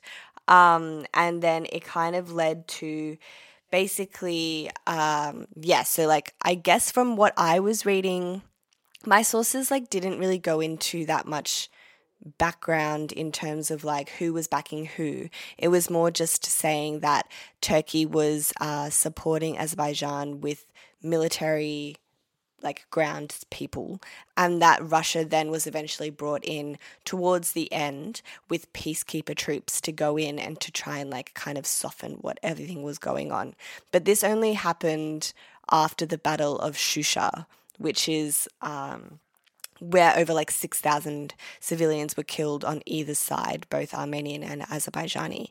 And so after that, it was like a huge battle, and there was like heaps and heaps of people that died. And like, I guess, um, again, my sources didn't go into the brutalities of it all because I guess they just What are, what are your sources like? Kind of talk Mine- about the war itself Yeah, so no, really, all of my sources were just talking about more the peace deal. Like they didn't really get and the in- politics of it. Yeah, because I was reading like the New York Times, The Guardian. I was listening to a podcast, The Economist Radio.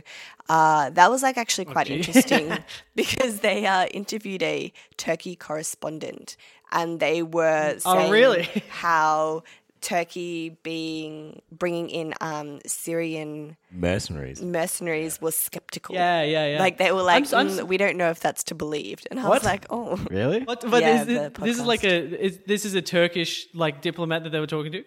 uh, just a correspondent, yeah. Turkish correspondent. Okay. But yeah, I thought that was I mean, very like, it's interesting. hardly a Might surprise. just get really. his head chopped off. It's it's interesting with the Syrian mercenaries because basically like what has since been kind of proven uh, is that like uh, Turkey was sort of importing uh, mercenaries from Syria like and they're kind of specific mercenaries from Syria like they're groups that they set up who are known to be like particularly like It's like HTS uh, and stuff like that. Yeah.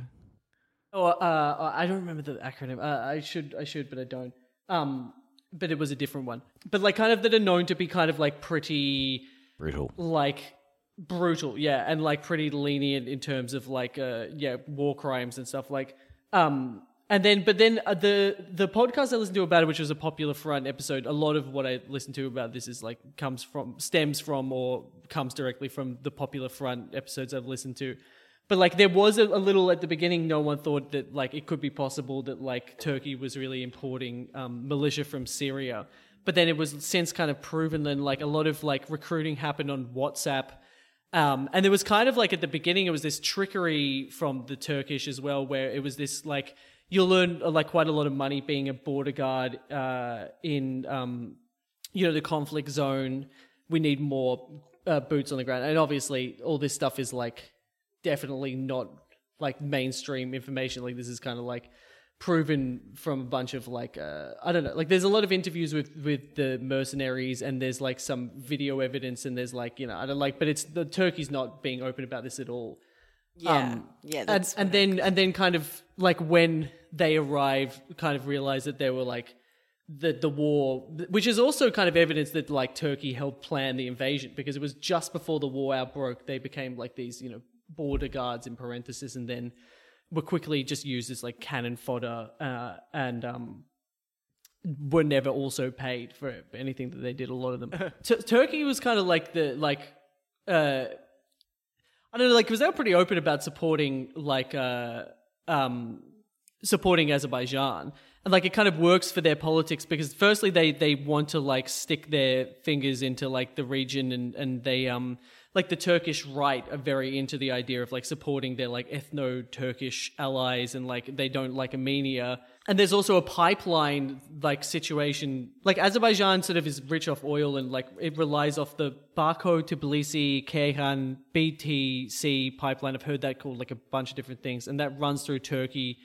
Um, and some of like the Armenian activity kind of threatened the pipeline, and a lot of their wealth comes through there. Um, What runs through Also- the pipeline? Is it natural gas? let me check. It- it's not if you don't want to. It doesn't. It doesn't matter. Um, uh, crude oil. Okay. Oh, yeah. Right. That makes sense. Yeah.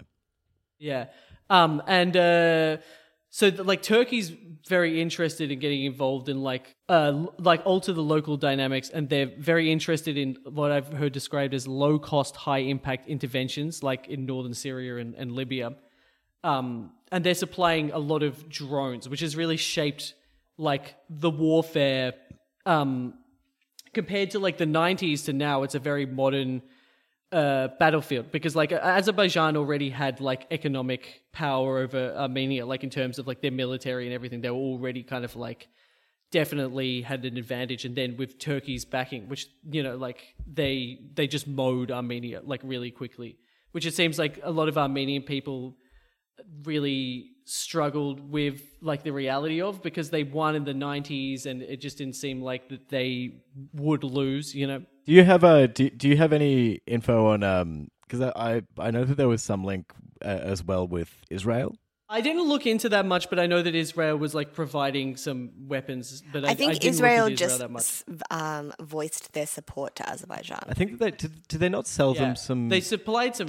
yeah they supplied some weaponry. I feel like I saw something that was like seventy million dollars worth of weaponry was sold to Azerbaijan Mm. by Israel yeah, maybe. Well, this is the other thing is so because of its like, proximity to Iran. Yeah. Azerbaijan is like Azerbaijan, Russia, Israel, and a bunch of countries are all like selling weapons. Like so, there there's like a like Russia's involvement with this, which are kind of like maybe I'll get to with the the when Rachel gets into the peacekeeping. But Russia kind of is like stuck in like a kind of precarious uh, political position where they're kind of like um, staying out of it, but also want to end this, and they, they kind of want to like uh, So apparently, Russia has like an alliance with Armenia that says that they would like support Armenia in the event of an Azerbaijani invasion, but because Nagorno Karabakh is uh, recognized internationally as belonging to Azerbaijan, they didn't want to get involved.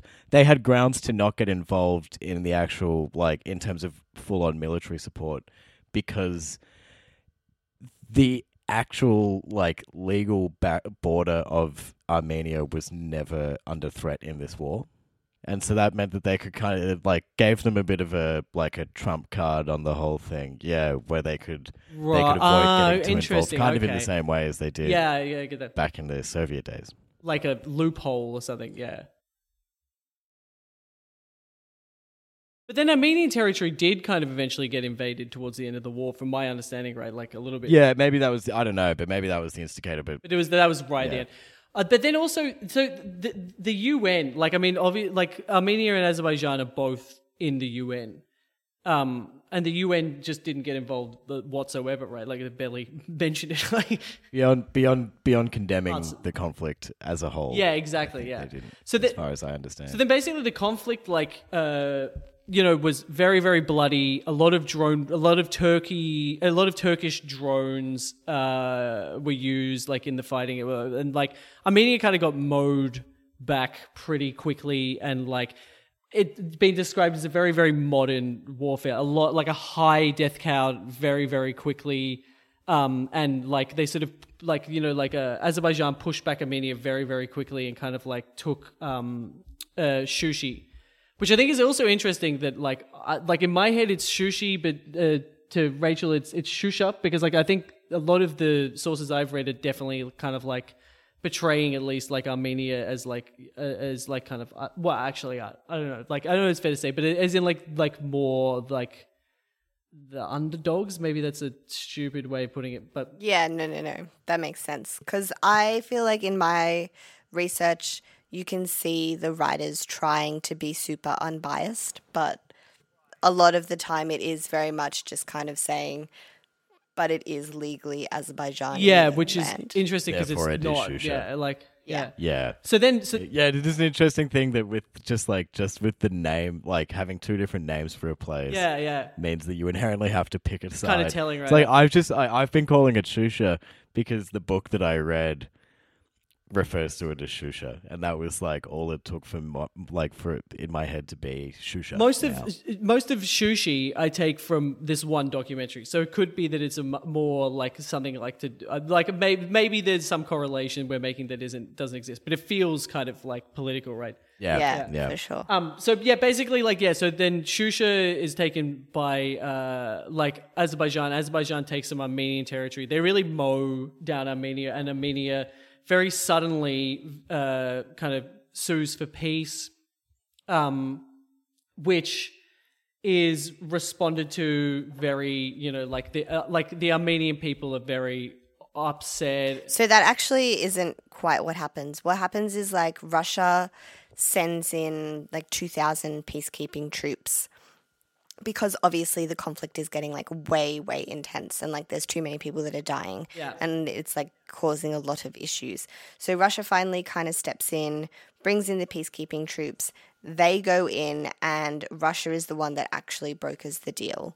Like um, Armenia doesn't actually come up with it. Like they were staying super true. Um, the prime minister push. But I think I think what from what I've understood, and maybe I don't even think this is my source. I think this is my understanding, and maybe I'm wrong. Is like that like Russia Russia calls like you know is it chairs the peace meetings, but like um Armenia kind of like had to officially call off the war and freeze their troops where they were and everything like that before that happened. But but maybe I've just totally misunderstood the Ah, whole. Okay, that's not what I got from it at all.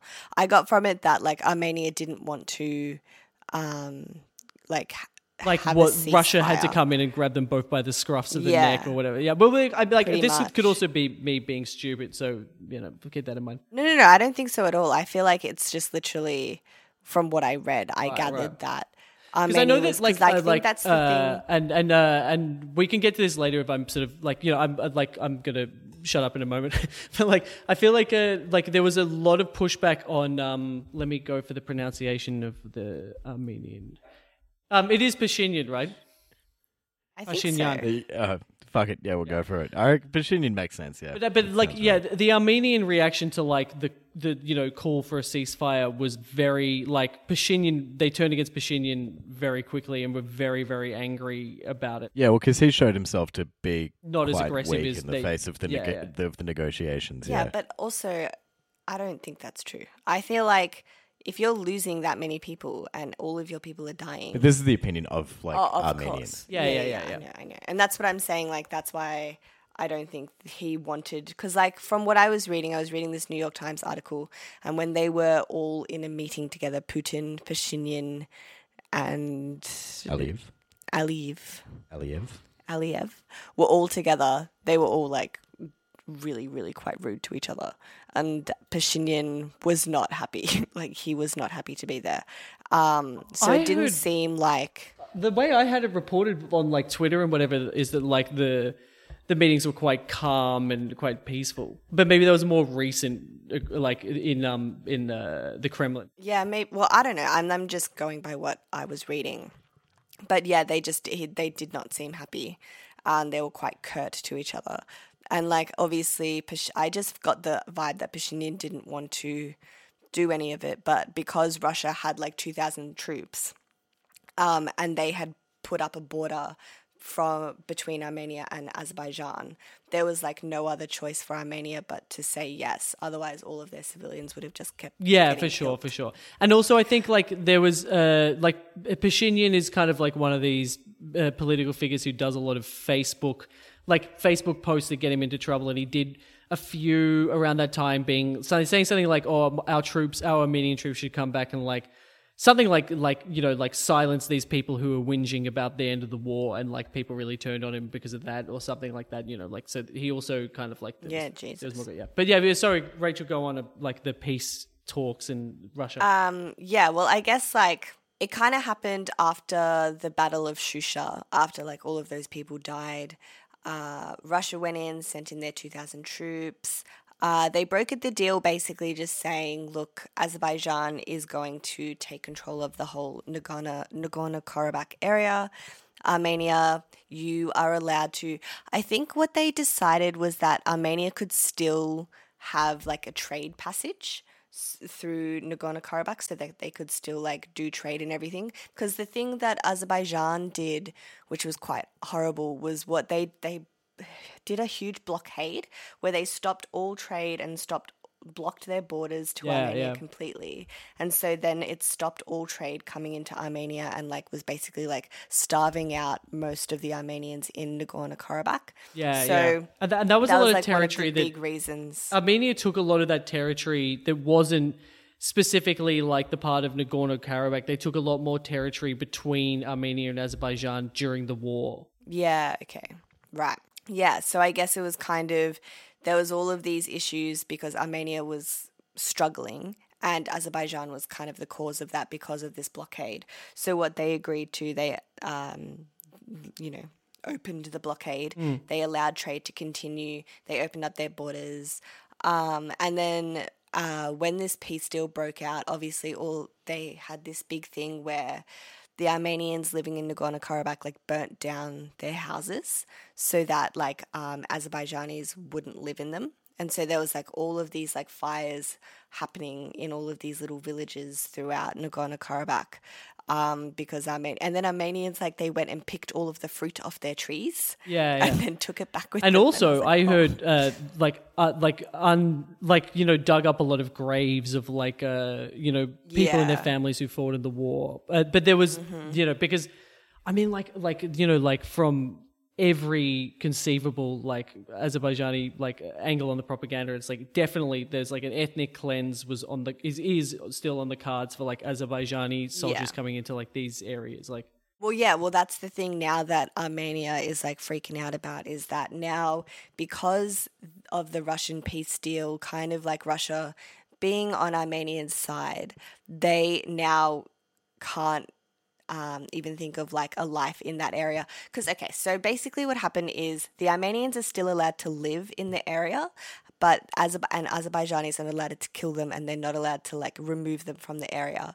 But Azerbaijan owns that land. So basically, the Armenians living in Nagorno Karabakh um, are relying on these Russian troops to protect them, and they don't see a way out of this situation. They're like, in order for us to live our lives, we have to be reliant on these Russian troops. So now Russia's like military footprint here is quite large, and so the whole thing that I think is now, and what I was reading, and is something that's, I guess, going to be taken into account, is that now that this peace deal has happened, the fighting is technically over, even though there's there's still fighting at the moment. It's now, I think, a, like a broader battle between Russia and Turkey because Turkey has troops, even though they don't have as many troops on the ground, they obviously have military backing and they're supporting Azerbaijan, who has control of the area. And the whole point according to some sources that I was reading, is its um, position close to Iran. And that's what a lot of people are now talking and speculating about was that Russia has always wanted control over this area due to the fact that it is close to Iran, and same with Turkey. And now that they have these positions, people are kind of speculating whether or not this is going to then lead into something bigger to do with Iran Yeah. and like all of this kind of conflict that could pop up because now Russia, you know, they've got a big place there. Turkey's got a big place because Azerbaijan kind of owes them one. The- and, this is like what said. like Russia, especially when it comes to geopolitics, is like eh, eh, like like so murky and complicated and weird. But like it definitely feels like when Russia, like I and I think this is a direct quote uh, from an episode of Popular Front I listened to. But like when when Russia like brings in peacekeeping troops, they they rarely leave. Like they're likely to not give back any of this land. So like a lot of Nagorno Karabakh is kind of Russian controlled now.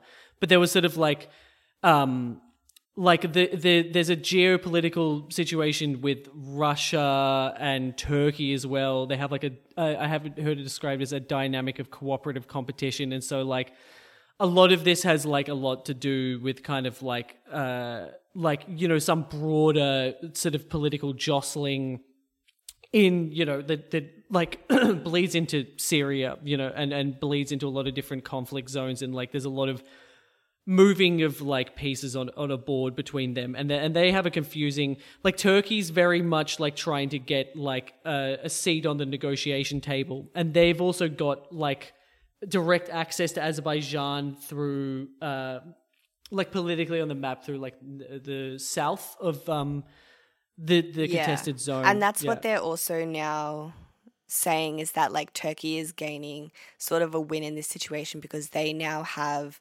um, a transport corridor from Turkey, from Azerbaijan, from like the southeast all the way through up through Armenia to the Caspian Sea and that Yeah. kind of area. So it's like a new trade route throughout Central Asia, which is kind of obviously politically, Yeah, I yeah. guess, um, a positive for Turkey in a sense. yeah Um, it- um, yeah, I guess that's all I was going to say is that it just seems like from an outsider's perspective, not knowing much about it and kind of only reading the recent stuff of what's happened, it does seem like Armenia and Azerbaijan were kind of used by Russia and Turkey for them to kind of gain some sort of power in an Yeah, area sure, that yeah. they didn't necessarily have a footing in. And so it in my mind it is horrible and manipulative and I was I I, I, don't like it. I'm al- I'm almost surprised. I kind of thought like that, like you know, the, the the sources you'd be looking at would have kind of this more like neoliberal agenda about like the way that they kind of like I don't know, like like sort of sympathize a lot more with Azerbaijan or like the way that they look at the geopolitical situation, like or or even that like the US should intervene and the US didn't get its chance. well, that's they like- did say that. Yeah, okay. they mentioned that. They mentioned how like they're like so the US wasn't actually able to intervene because of the election, and so like that was their excuse. They were like, so in a position where the US would usually intervene. They were unable to do so, and I was like, oh, and so then they were like, "Well, it's now up to Russia," and I was like, "Well, Yeah, what is that? okay." What is this condescending? Like, like Jesus. I don't, I don't, you know, it's funny. I don't think the US barely has come up at all in anything that I've ever heard about. It's like I think the last Yeah. thing that that region needs is the US like jumping in to like make things Oh, even more complicated. absolutely. Like, Well, that's the thing. Like they mentioned, like in a lot of the stuff that I read, then people mentioned how the US had like a footing in there, and then they kind of were like slowly withdrawing because of like other issues that were coming up that they needed to attend to. Mm. yeah, like, well, oh, that's that's okay. terrifying. Right. I feel like it was a slightly more normal US that was involved in in like brokering peace between the two countries yeah, yeah, yeah. than we have now. And also Trump just fucking loves Erdogan and Yeah, yeah, he's yeah. not going to get in Erdogan's way of doing anything. no, of course not. Well, yeah. Well, France is on Turkey's side. Yeah. Yeah. France was Oh, yeah, well, that's- yeah, all of yeah, this. yeah. yeah. And and this is this is kind of Um, like I think like the the Sorry, I got Erdogan and oh yeah the Turkey, the French Prime Minister mixed up. What? so, I was thinking when you said Erdogan, I was like, yes, the French Prime Minister. that's, that's a different name. Macron? has, that's, would be very upset. anyway, sorry. Macron. Macron. Um, Macron. Anyways, and well, Erdogan France- basically the same. I'm trying I'm trying to think of Basically, anything. They look similar. No, they don't. they? One's like a young, dashing man, and the other one's some looming, awful giant. I feel like they look the same. what are you talking about? Look them up. They don't look I think it's a compliment alike. to Erdogan almost. I think so. Yeah, dude. As, as everything. you- Erdogan, oh, Erdogan Kenobi. I don't know how to spell his name. Erdogan. Erdogan. Ed- Erdogan. Erdogan. Yeah. with a yeah. with sort of umlaut or not umlaut. I don't know. Oh, I see, I see. Yes, yes. Um, I'm trying to think if I've like if there's anything else that I haven't like. That, Uh, yeah, I, I think it's just like I mean, like the geopolitical uh, like angle is a lot of like what I saw as well is is only really discussing the geopolitics, which I guess is like Turkey's involvement and Russia's involvement at the end. But like, I think like. I think there's just the like what the in terms of Armenia and Azerbaijan, there's just so much hatred and like it's just it boils over and gets worse and worse. And like I don't know, and this is just my like opinion, really spurious opinion, but I kind of feel like it's sort of like I wonder what this war would look like without the without all these other sort of imperial like involvement and like you know and then like you know I feel like like the without like the Soviet Union kind of like creating this environment but also kind of neglecting uh like it's sort of canning all this this hatred and then like you know like the like when something like the vacuum when it it dissolved and without like turkey you know sticking their head in now i really wonder like if the if like because because you know now from my understanding anyway like so there's a there's a peace agreement but it seems like you know the military wasn't really called back necessarily. They were kind of frozen and like now it's it's you know very murky. And I, I was trying to get my head around it all like on on like you know the ceasefire violations in the last couple of the the last month or so. But there's definitely like a lot of like Armenian troops still up in the mountains uh and and and also uh like you know the, it feels like the war's not over and it feels like it's probably never going to be over. Like yeah. Yeah. Yeah. Yeah, no, absolutely. And I think yeah, it's quite it, it's like kind of a scary thought to think that like you know, if the Armenians do try and do something about it at some point, Yeah, it's yeah. probably just like going to be worse.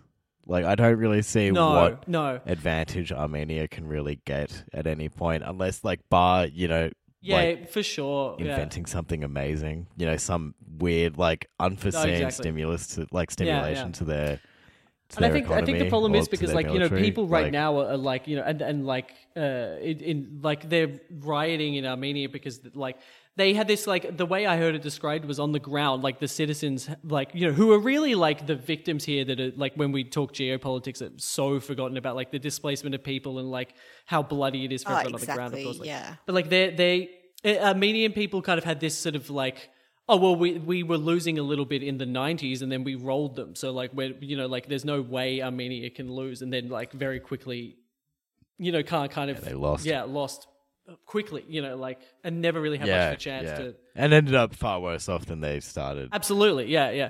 But and, and this is another thing that like this is. I read a map that like the the dividing lines since the peace agreement have been kind of worked out, where Armenia keeps like a little circle in in the middle of um.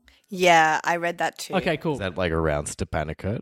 I think so. Well, I think I think it's it's an interesting, and maybe we could even keep this bit in because I think it's like what is very telling is like I don't even like it's so there's so it's so complicated and it's so like the you know the, even the you know the sweeping geopolitics is so complicated and it, it's so confusing and I think Russia definitely you know Russia and sort of Turkey their kind of propaganda don't help make that any clearer or like not even their propaganda but like trying to sort of understand their motivations doesn't make it, it any easier to understand Yeah, like- that's the thing that I'm so fascinated about. Like, I understand um, somewhat in terms of like the area of Nagorno Karabakh and what it means to both Azerbaijan and Armenia, and especially the city of Shusha, and how to each uh, country it was like.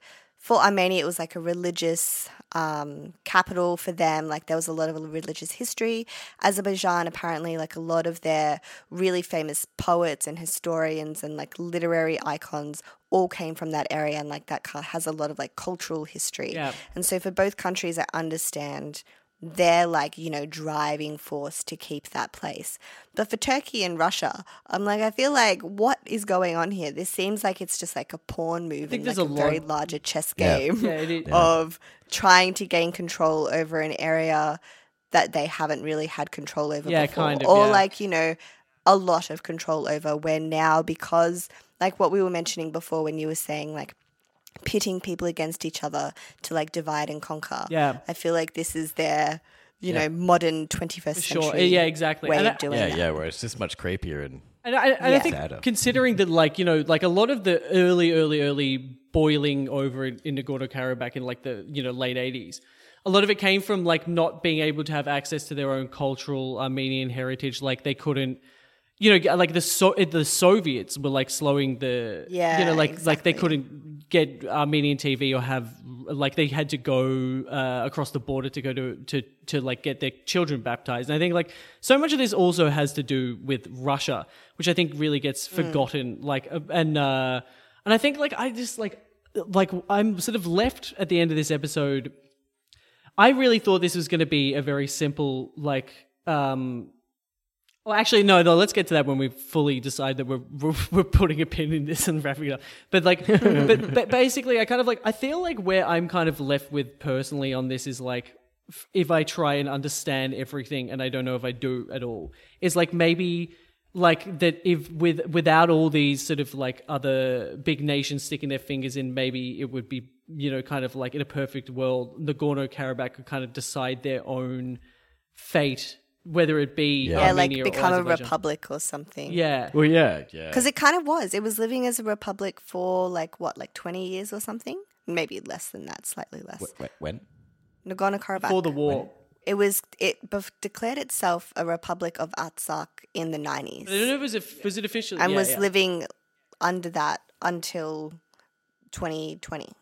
Yeah, I guess like you know to follow this train of thought, it it is a bummer, and it kind of shows like how how borders uh can be like hell nasty. Where this was just a region that shouldn't have had like a like a binary border. You know, like Yeah, this was yeah, a place that where you had two cultures that that that like intermingled very happily, and had things like not been like had like these artificial sort of borders not been imposed on them in the first place mm. they could have continued to do that because yeah the whole reason that there's any dispute over Nagorno-Karabakh is because it belonged to both of them Yeah, yeah. and for ages they managed to live like that and it was totally fine. And and to and you know to to say that you can do that in the modern day is probably A little naive. like yeah, very naive, but like it's just a shame that it had to yeah, it just sucks that it had to happen. It just it Yeah, all feels yeah. like it was done to the advantage of someone else.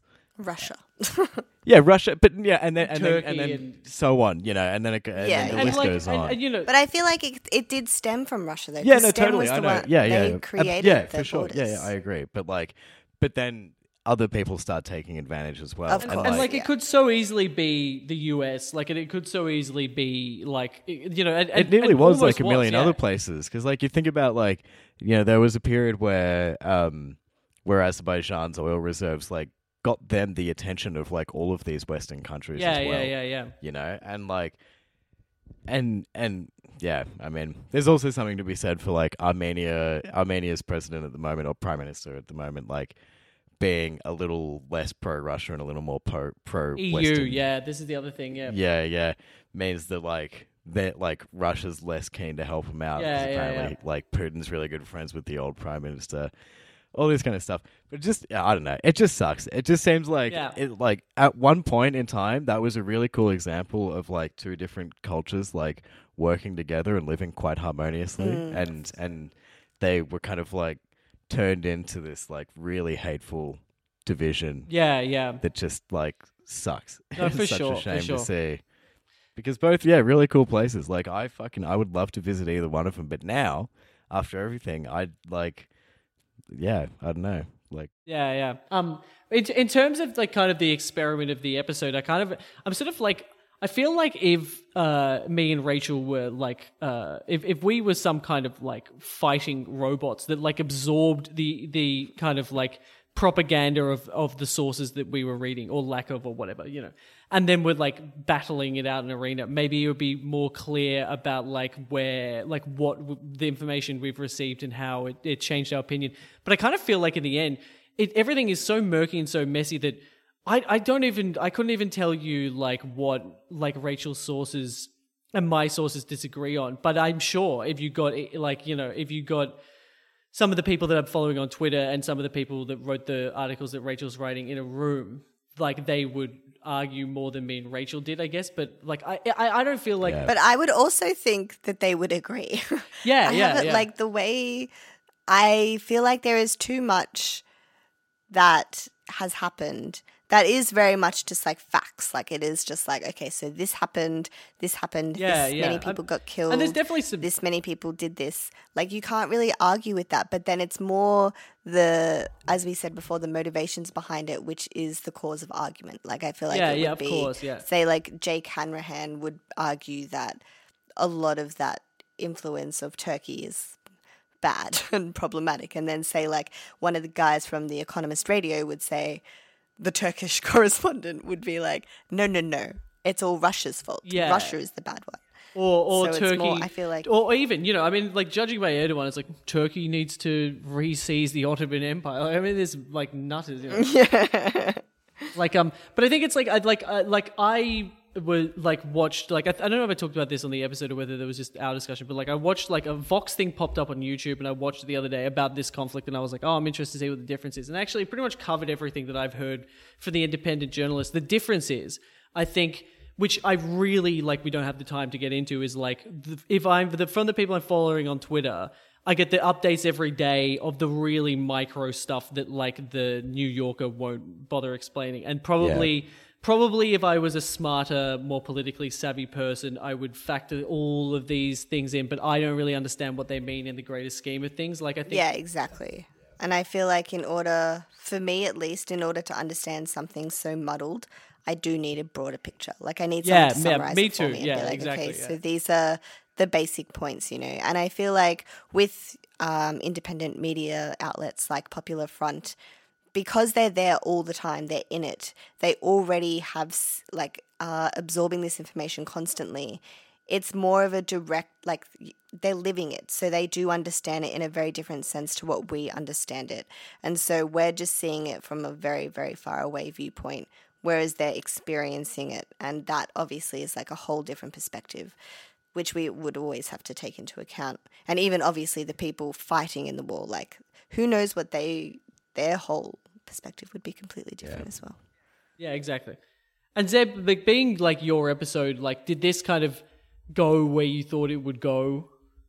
Yeah, I don't know. I feel like I don't know. I think that like I remember because I I- like uh, throughout this whole thing, I wasn't getting. um I was trying to follow the news kind of like day by day in yeah those like smaller kind of Twitter chunks Hmm. of like you know like raw information rather than like um like reading articles about like the last three days in this in this conflict Yeah, yeah, yeah. um but I the, the one time that I did and it was I think it was only once or maybe two articles that I read from um uh, I, probably the Guardian I, I I saw like what I kind of like interpreted to be a relatively like pro Pro Azerbaijan, Azerbaijani yeah, yeah. sort of thing and not necessarily like and and honestly it could have just been my assumption Yeah, that yeah. like any any like Western paper, regardless how of of how kind of progressive or lefty it is, Mm. is going to end up siding with Turkey because I feel like I've seen it happen before with like uh, in uh, northeastern Syria. Yeah, right. But I think I was expecting a little bit more of a pro-Azerbaijani side from Rachel's research. Yeah, yeah, yeah. But then, But I guess so kind of I am being like, a little bit can be- surprised yeah. by that whole thing. Yeah, yeah. Yeah, I was surprised too. Like Yeah. I think because I know that I went into that because obviously of you, Zeb, and I went into it and I think I read it with different tonal points. like there were moments where, like- okay, so the thing that I wanted to say that um, I guess aligns with what Zeb first thought that my research would kind of show an Azerbaijani favor was an article by the Guardian.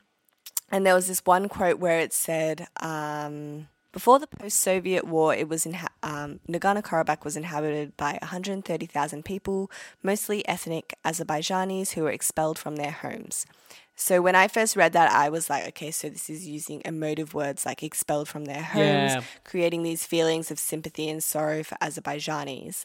And then it goes on to then say, on Thursday, Armenian residents of Aghdam hurriedly picked pomegranates and persimmons, persimmons from trees surrounding their homes and packed vans with furniture before fleeing in the run up to the official deadline to cede the mountainous province. Mm, mm. So then this made me think so, okay, so they're writing that these people are picking fruits, that they weren't in as much danger or they weren't in fear of their lives Yeah.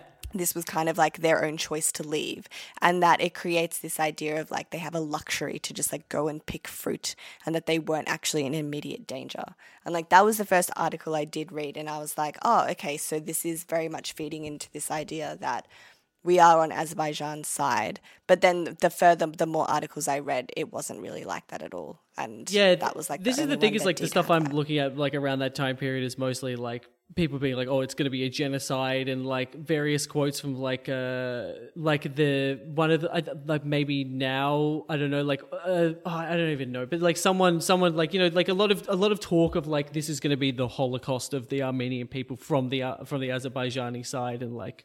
And like you know, war, like you know, graves being, you know, which like you know, graves and churches being And desecrated. that's yeah, and I guess it and, like, was you know. because when I did read that article, I was very much like, okay, so yes, mainstream Western media is supporting Azerbaijan and like Turkey and all that kind of stuff. And that Armenians, um, like, and they were kind of like feeding into the idea that um, legally or like internationally recognized, this area was internationally recognized as Azerbaijan's and not Armenians. But then the further I read, and like when I read some New York Times articles and like some Al Jazeera work, uh, they were all very much trying to be as unbiased as possible. And there were even a couple of articles Yeah. that favored the Armenian side. And then I was getting more confused and I was like, oh gosh, okay. yeah, exactly. Well, yeah, okay. I don't know. I think like I like I like uh, my head is so full of information that it's not even about like what did I learn this week. It's like what didn't I? like I'm just. I think I'm just gonna spend the rest of the day watching like YouTube videos of Yeah. like cats or something. Yeah, Just- I'm pretty sure just turn me and my Rachel are brain off. both going to be dreaming of of the war in Artsakh. yeah, yeah, exactly. yeah.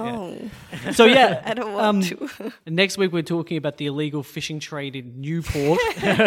yeah, um so like I guess I guess thanks everyone for for like being so so like supportive of the show so far now that we're like going live and we can get a like direct uh, response from everyone. Like, please always like if you want to like email us with any criticisms or like uh, episode ideas, you can find us on Instagram at Op-Eds Podcast. Email us at, at the same at gmail.com. Um, but yeah, I like, and we're trying out, we're trying out new things. Like this is obviously very new terrain for our podcast. So I think, you know, like it, it, you know, we're still trying to work out how everything goes. And like, so thanks so much for, yeah, supporting us so far. It's Yes. been fucking awesome. It's been actually like quite been- been surprising. sweet.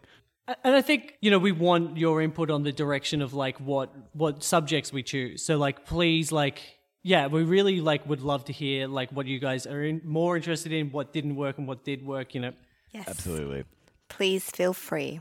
Yeah. To yeah, let us give, know. Yeah, it- really, we are always keen for episode topics. So Yes. if there's anything interesting for you, we we are putty in your hands.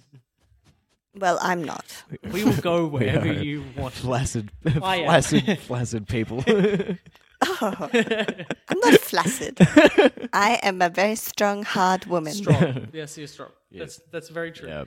Um, uh, so we're going to we're sort of like coming into the new year and like working out like uh sort of like the production of the show. We're going to go go into like a, we're going to release episodes every two weeks instead of every week now. Just because it gives us some more freedom and time to research the show, we obviously will have like day jobs and stuff. So like we, We don't all have we, day we jobs. Just okay, me and Rachel. I got plenty of time. Well, I don't even really. I got like half a day job. But, but yeah, so we're we're gonna do like uh is that bi-weekly? No, that's not. That's every Fortnightly. two weeks, whatever. Like every, Fortnightly. Fortnightly. We're gonna for, for, do fortnightly. Um. Uh. Yeah. So we're gonna release shows every two weeks. We might every now and then, if we find the time, like do kind of like intermittent releases. But that's kind of expect that uh, from now on, and, and we'll sort of look at it as time goes on. Uh. What else? Yeah, you can follow all my stuff at Coward Space on Instagram. Um, yes. You can follow my stuff. I guess you should just follow my stuff on my. I'm doing a lot of things. Just follow my name, Rachel underscore Morrow, on Instagram. I've got um. Oh, I've got I've got t-shirts. I'm selling t-shirts because I'm broke, and also I think they're oh, okay. Can I have one? so if you if you, have one. I'll buy If you're one. interested- I'll buy one. I want one of your hats. Well, as only well, if you have the actually, money. Coward. Can you make an outfit, if you style an want to. outfit for me, Tom, and I'll pay for it. I'm gonna get some fucking now that we're into like the Interpol fucking politics, like war, geopolitics. I'm gonna get some fucking like army army Op-Eds army shit. Yeah, I so wanna you can all punish a fucking get skull the on a fatigue. We pair should of have tracksuit merchandise. pants with- we should with sell op- merchandise, balaclavas, guys. balaclavas, ba- balaclavas, yeah, machetes, all of it, Yeah. man. Don't you? Fucking We'll sell it. We'll worry sell it. We'll become the Turkey to the Azerbaijanis of the world, but through merchandise and not military weapons. Oh, yeah. Yeah. Uh, yeah. yeah. Okay. Um, You can uh you can I you can't can think follow of- me on Goodreads. I just made a Goodreads account, and uh, if you know my name, you can search it up and follow me on there because you can see what books I'm reading. That's the only social media I want to books plug. Is great. Such as Black Garden by Thomas de Waal. Yeah, yeah, that'll be on there. de Waal. Thomas de Waal. Yeah, yeah. Wow. Ro- brother of Robert Duvall. Um, And Shelley Duvall. are they, and, are they uh, and, and and I think I don't know. I thought that Robert Duvall was Shelley Duvall's dad. Oh, probably. they're married. No? What? Married. Oh God. Okay. This is getting sister, incestuous. sister, married, and daughter. This is the fucking white stripes all over again. Anyway, yeah, yeah. Thanks so anyway. much for listening. Um, I hope that uh, Oh. that you've learned something about uh, this conflict. Um, I think I have. I feel like I've pro- I've read a lot, and I feel like I don't actually know how to explain any of it very well. But Yeah, fully. but yeah, I, I think, think if you want to, also- if, if read uh, read Black Garden by uh, Thomas de Waal, uh, de Waal, because it uh, I reckon that that seemed to be for the for some context, it was a really interesting read. And I really liked parts of a circle for like everything leading up to like 2019. I thought that was a and a, and a good objective sort of view on like the humanitarian perspective of the war. I guess. Yeah, and, and I think in general, like really. Uh, uh, like always, I well don't do whatever you like, but I think like to look at the sources because you know, like I think like we are a sponge. You know, that's kind of the point of the show, and I think like it's important that it like you know people can like we have our sources online. It's on our website, uh, cowardspace.com slash opeds, and you can see kind of like the sources that were going off. And I think it's like important to know that like you know we might we might always have got these things Yeah, wrong, we- we comes to aren't like a complex source. political like Yeah. we are a sponge. Yes. sponges. We cannot be credited in your uni essay. Yes, We yes. are not a part Uh, of the bibliography. no, we are not bibliographs. Big No, bibliographs. Oh, exactly right. Yeah. Thanks so much for listening to Op-Eds. It's been very fun. We'll see you in two weeks. Bye. Love you guys. Bye. That there'd be plenty of newspapers with plenty of different people controlling them, so that there's a variety of viewpoint, and that there's a choice for the public. Uh, no, no, not, not, not hate crimes. Yeah, no, we're not. No, no, we're- And you shouldn't be trying to turn this into a subsequent media circus. Good morning, sir. How are you?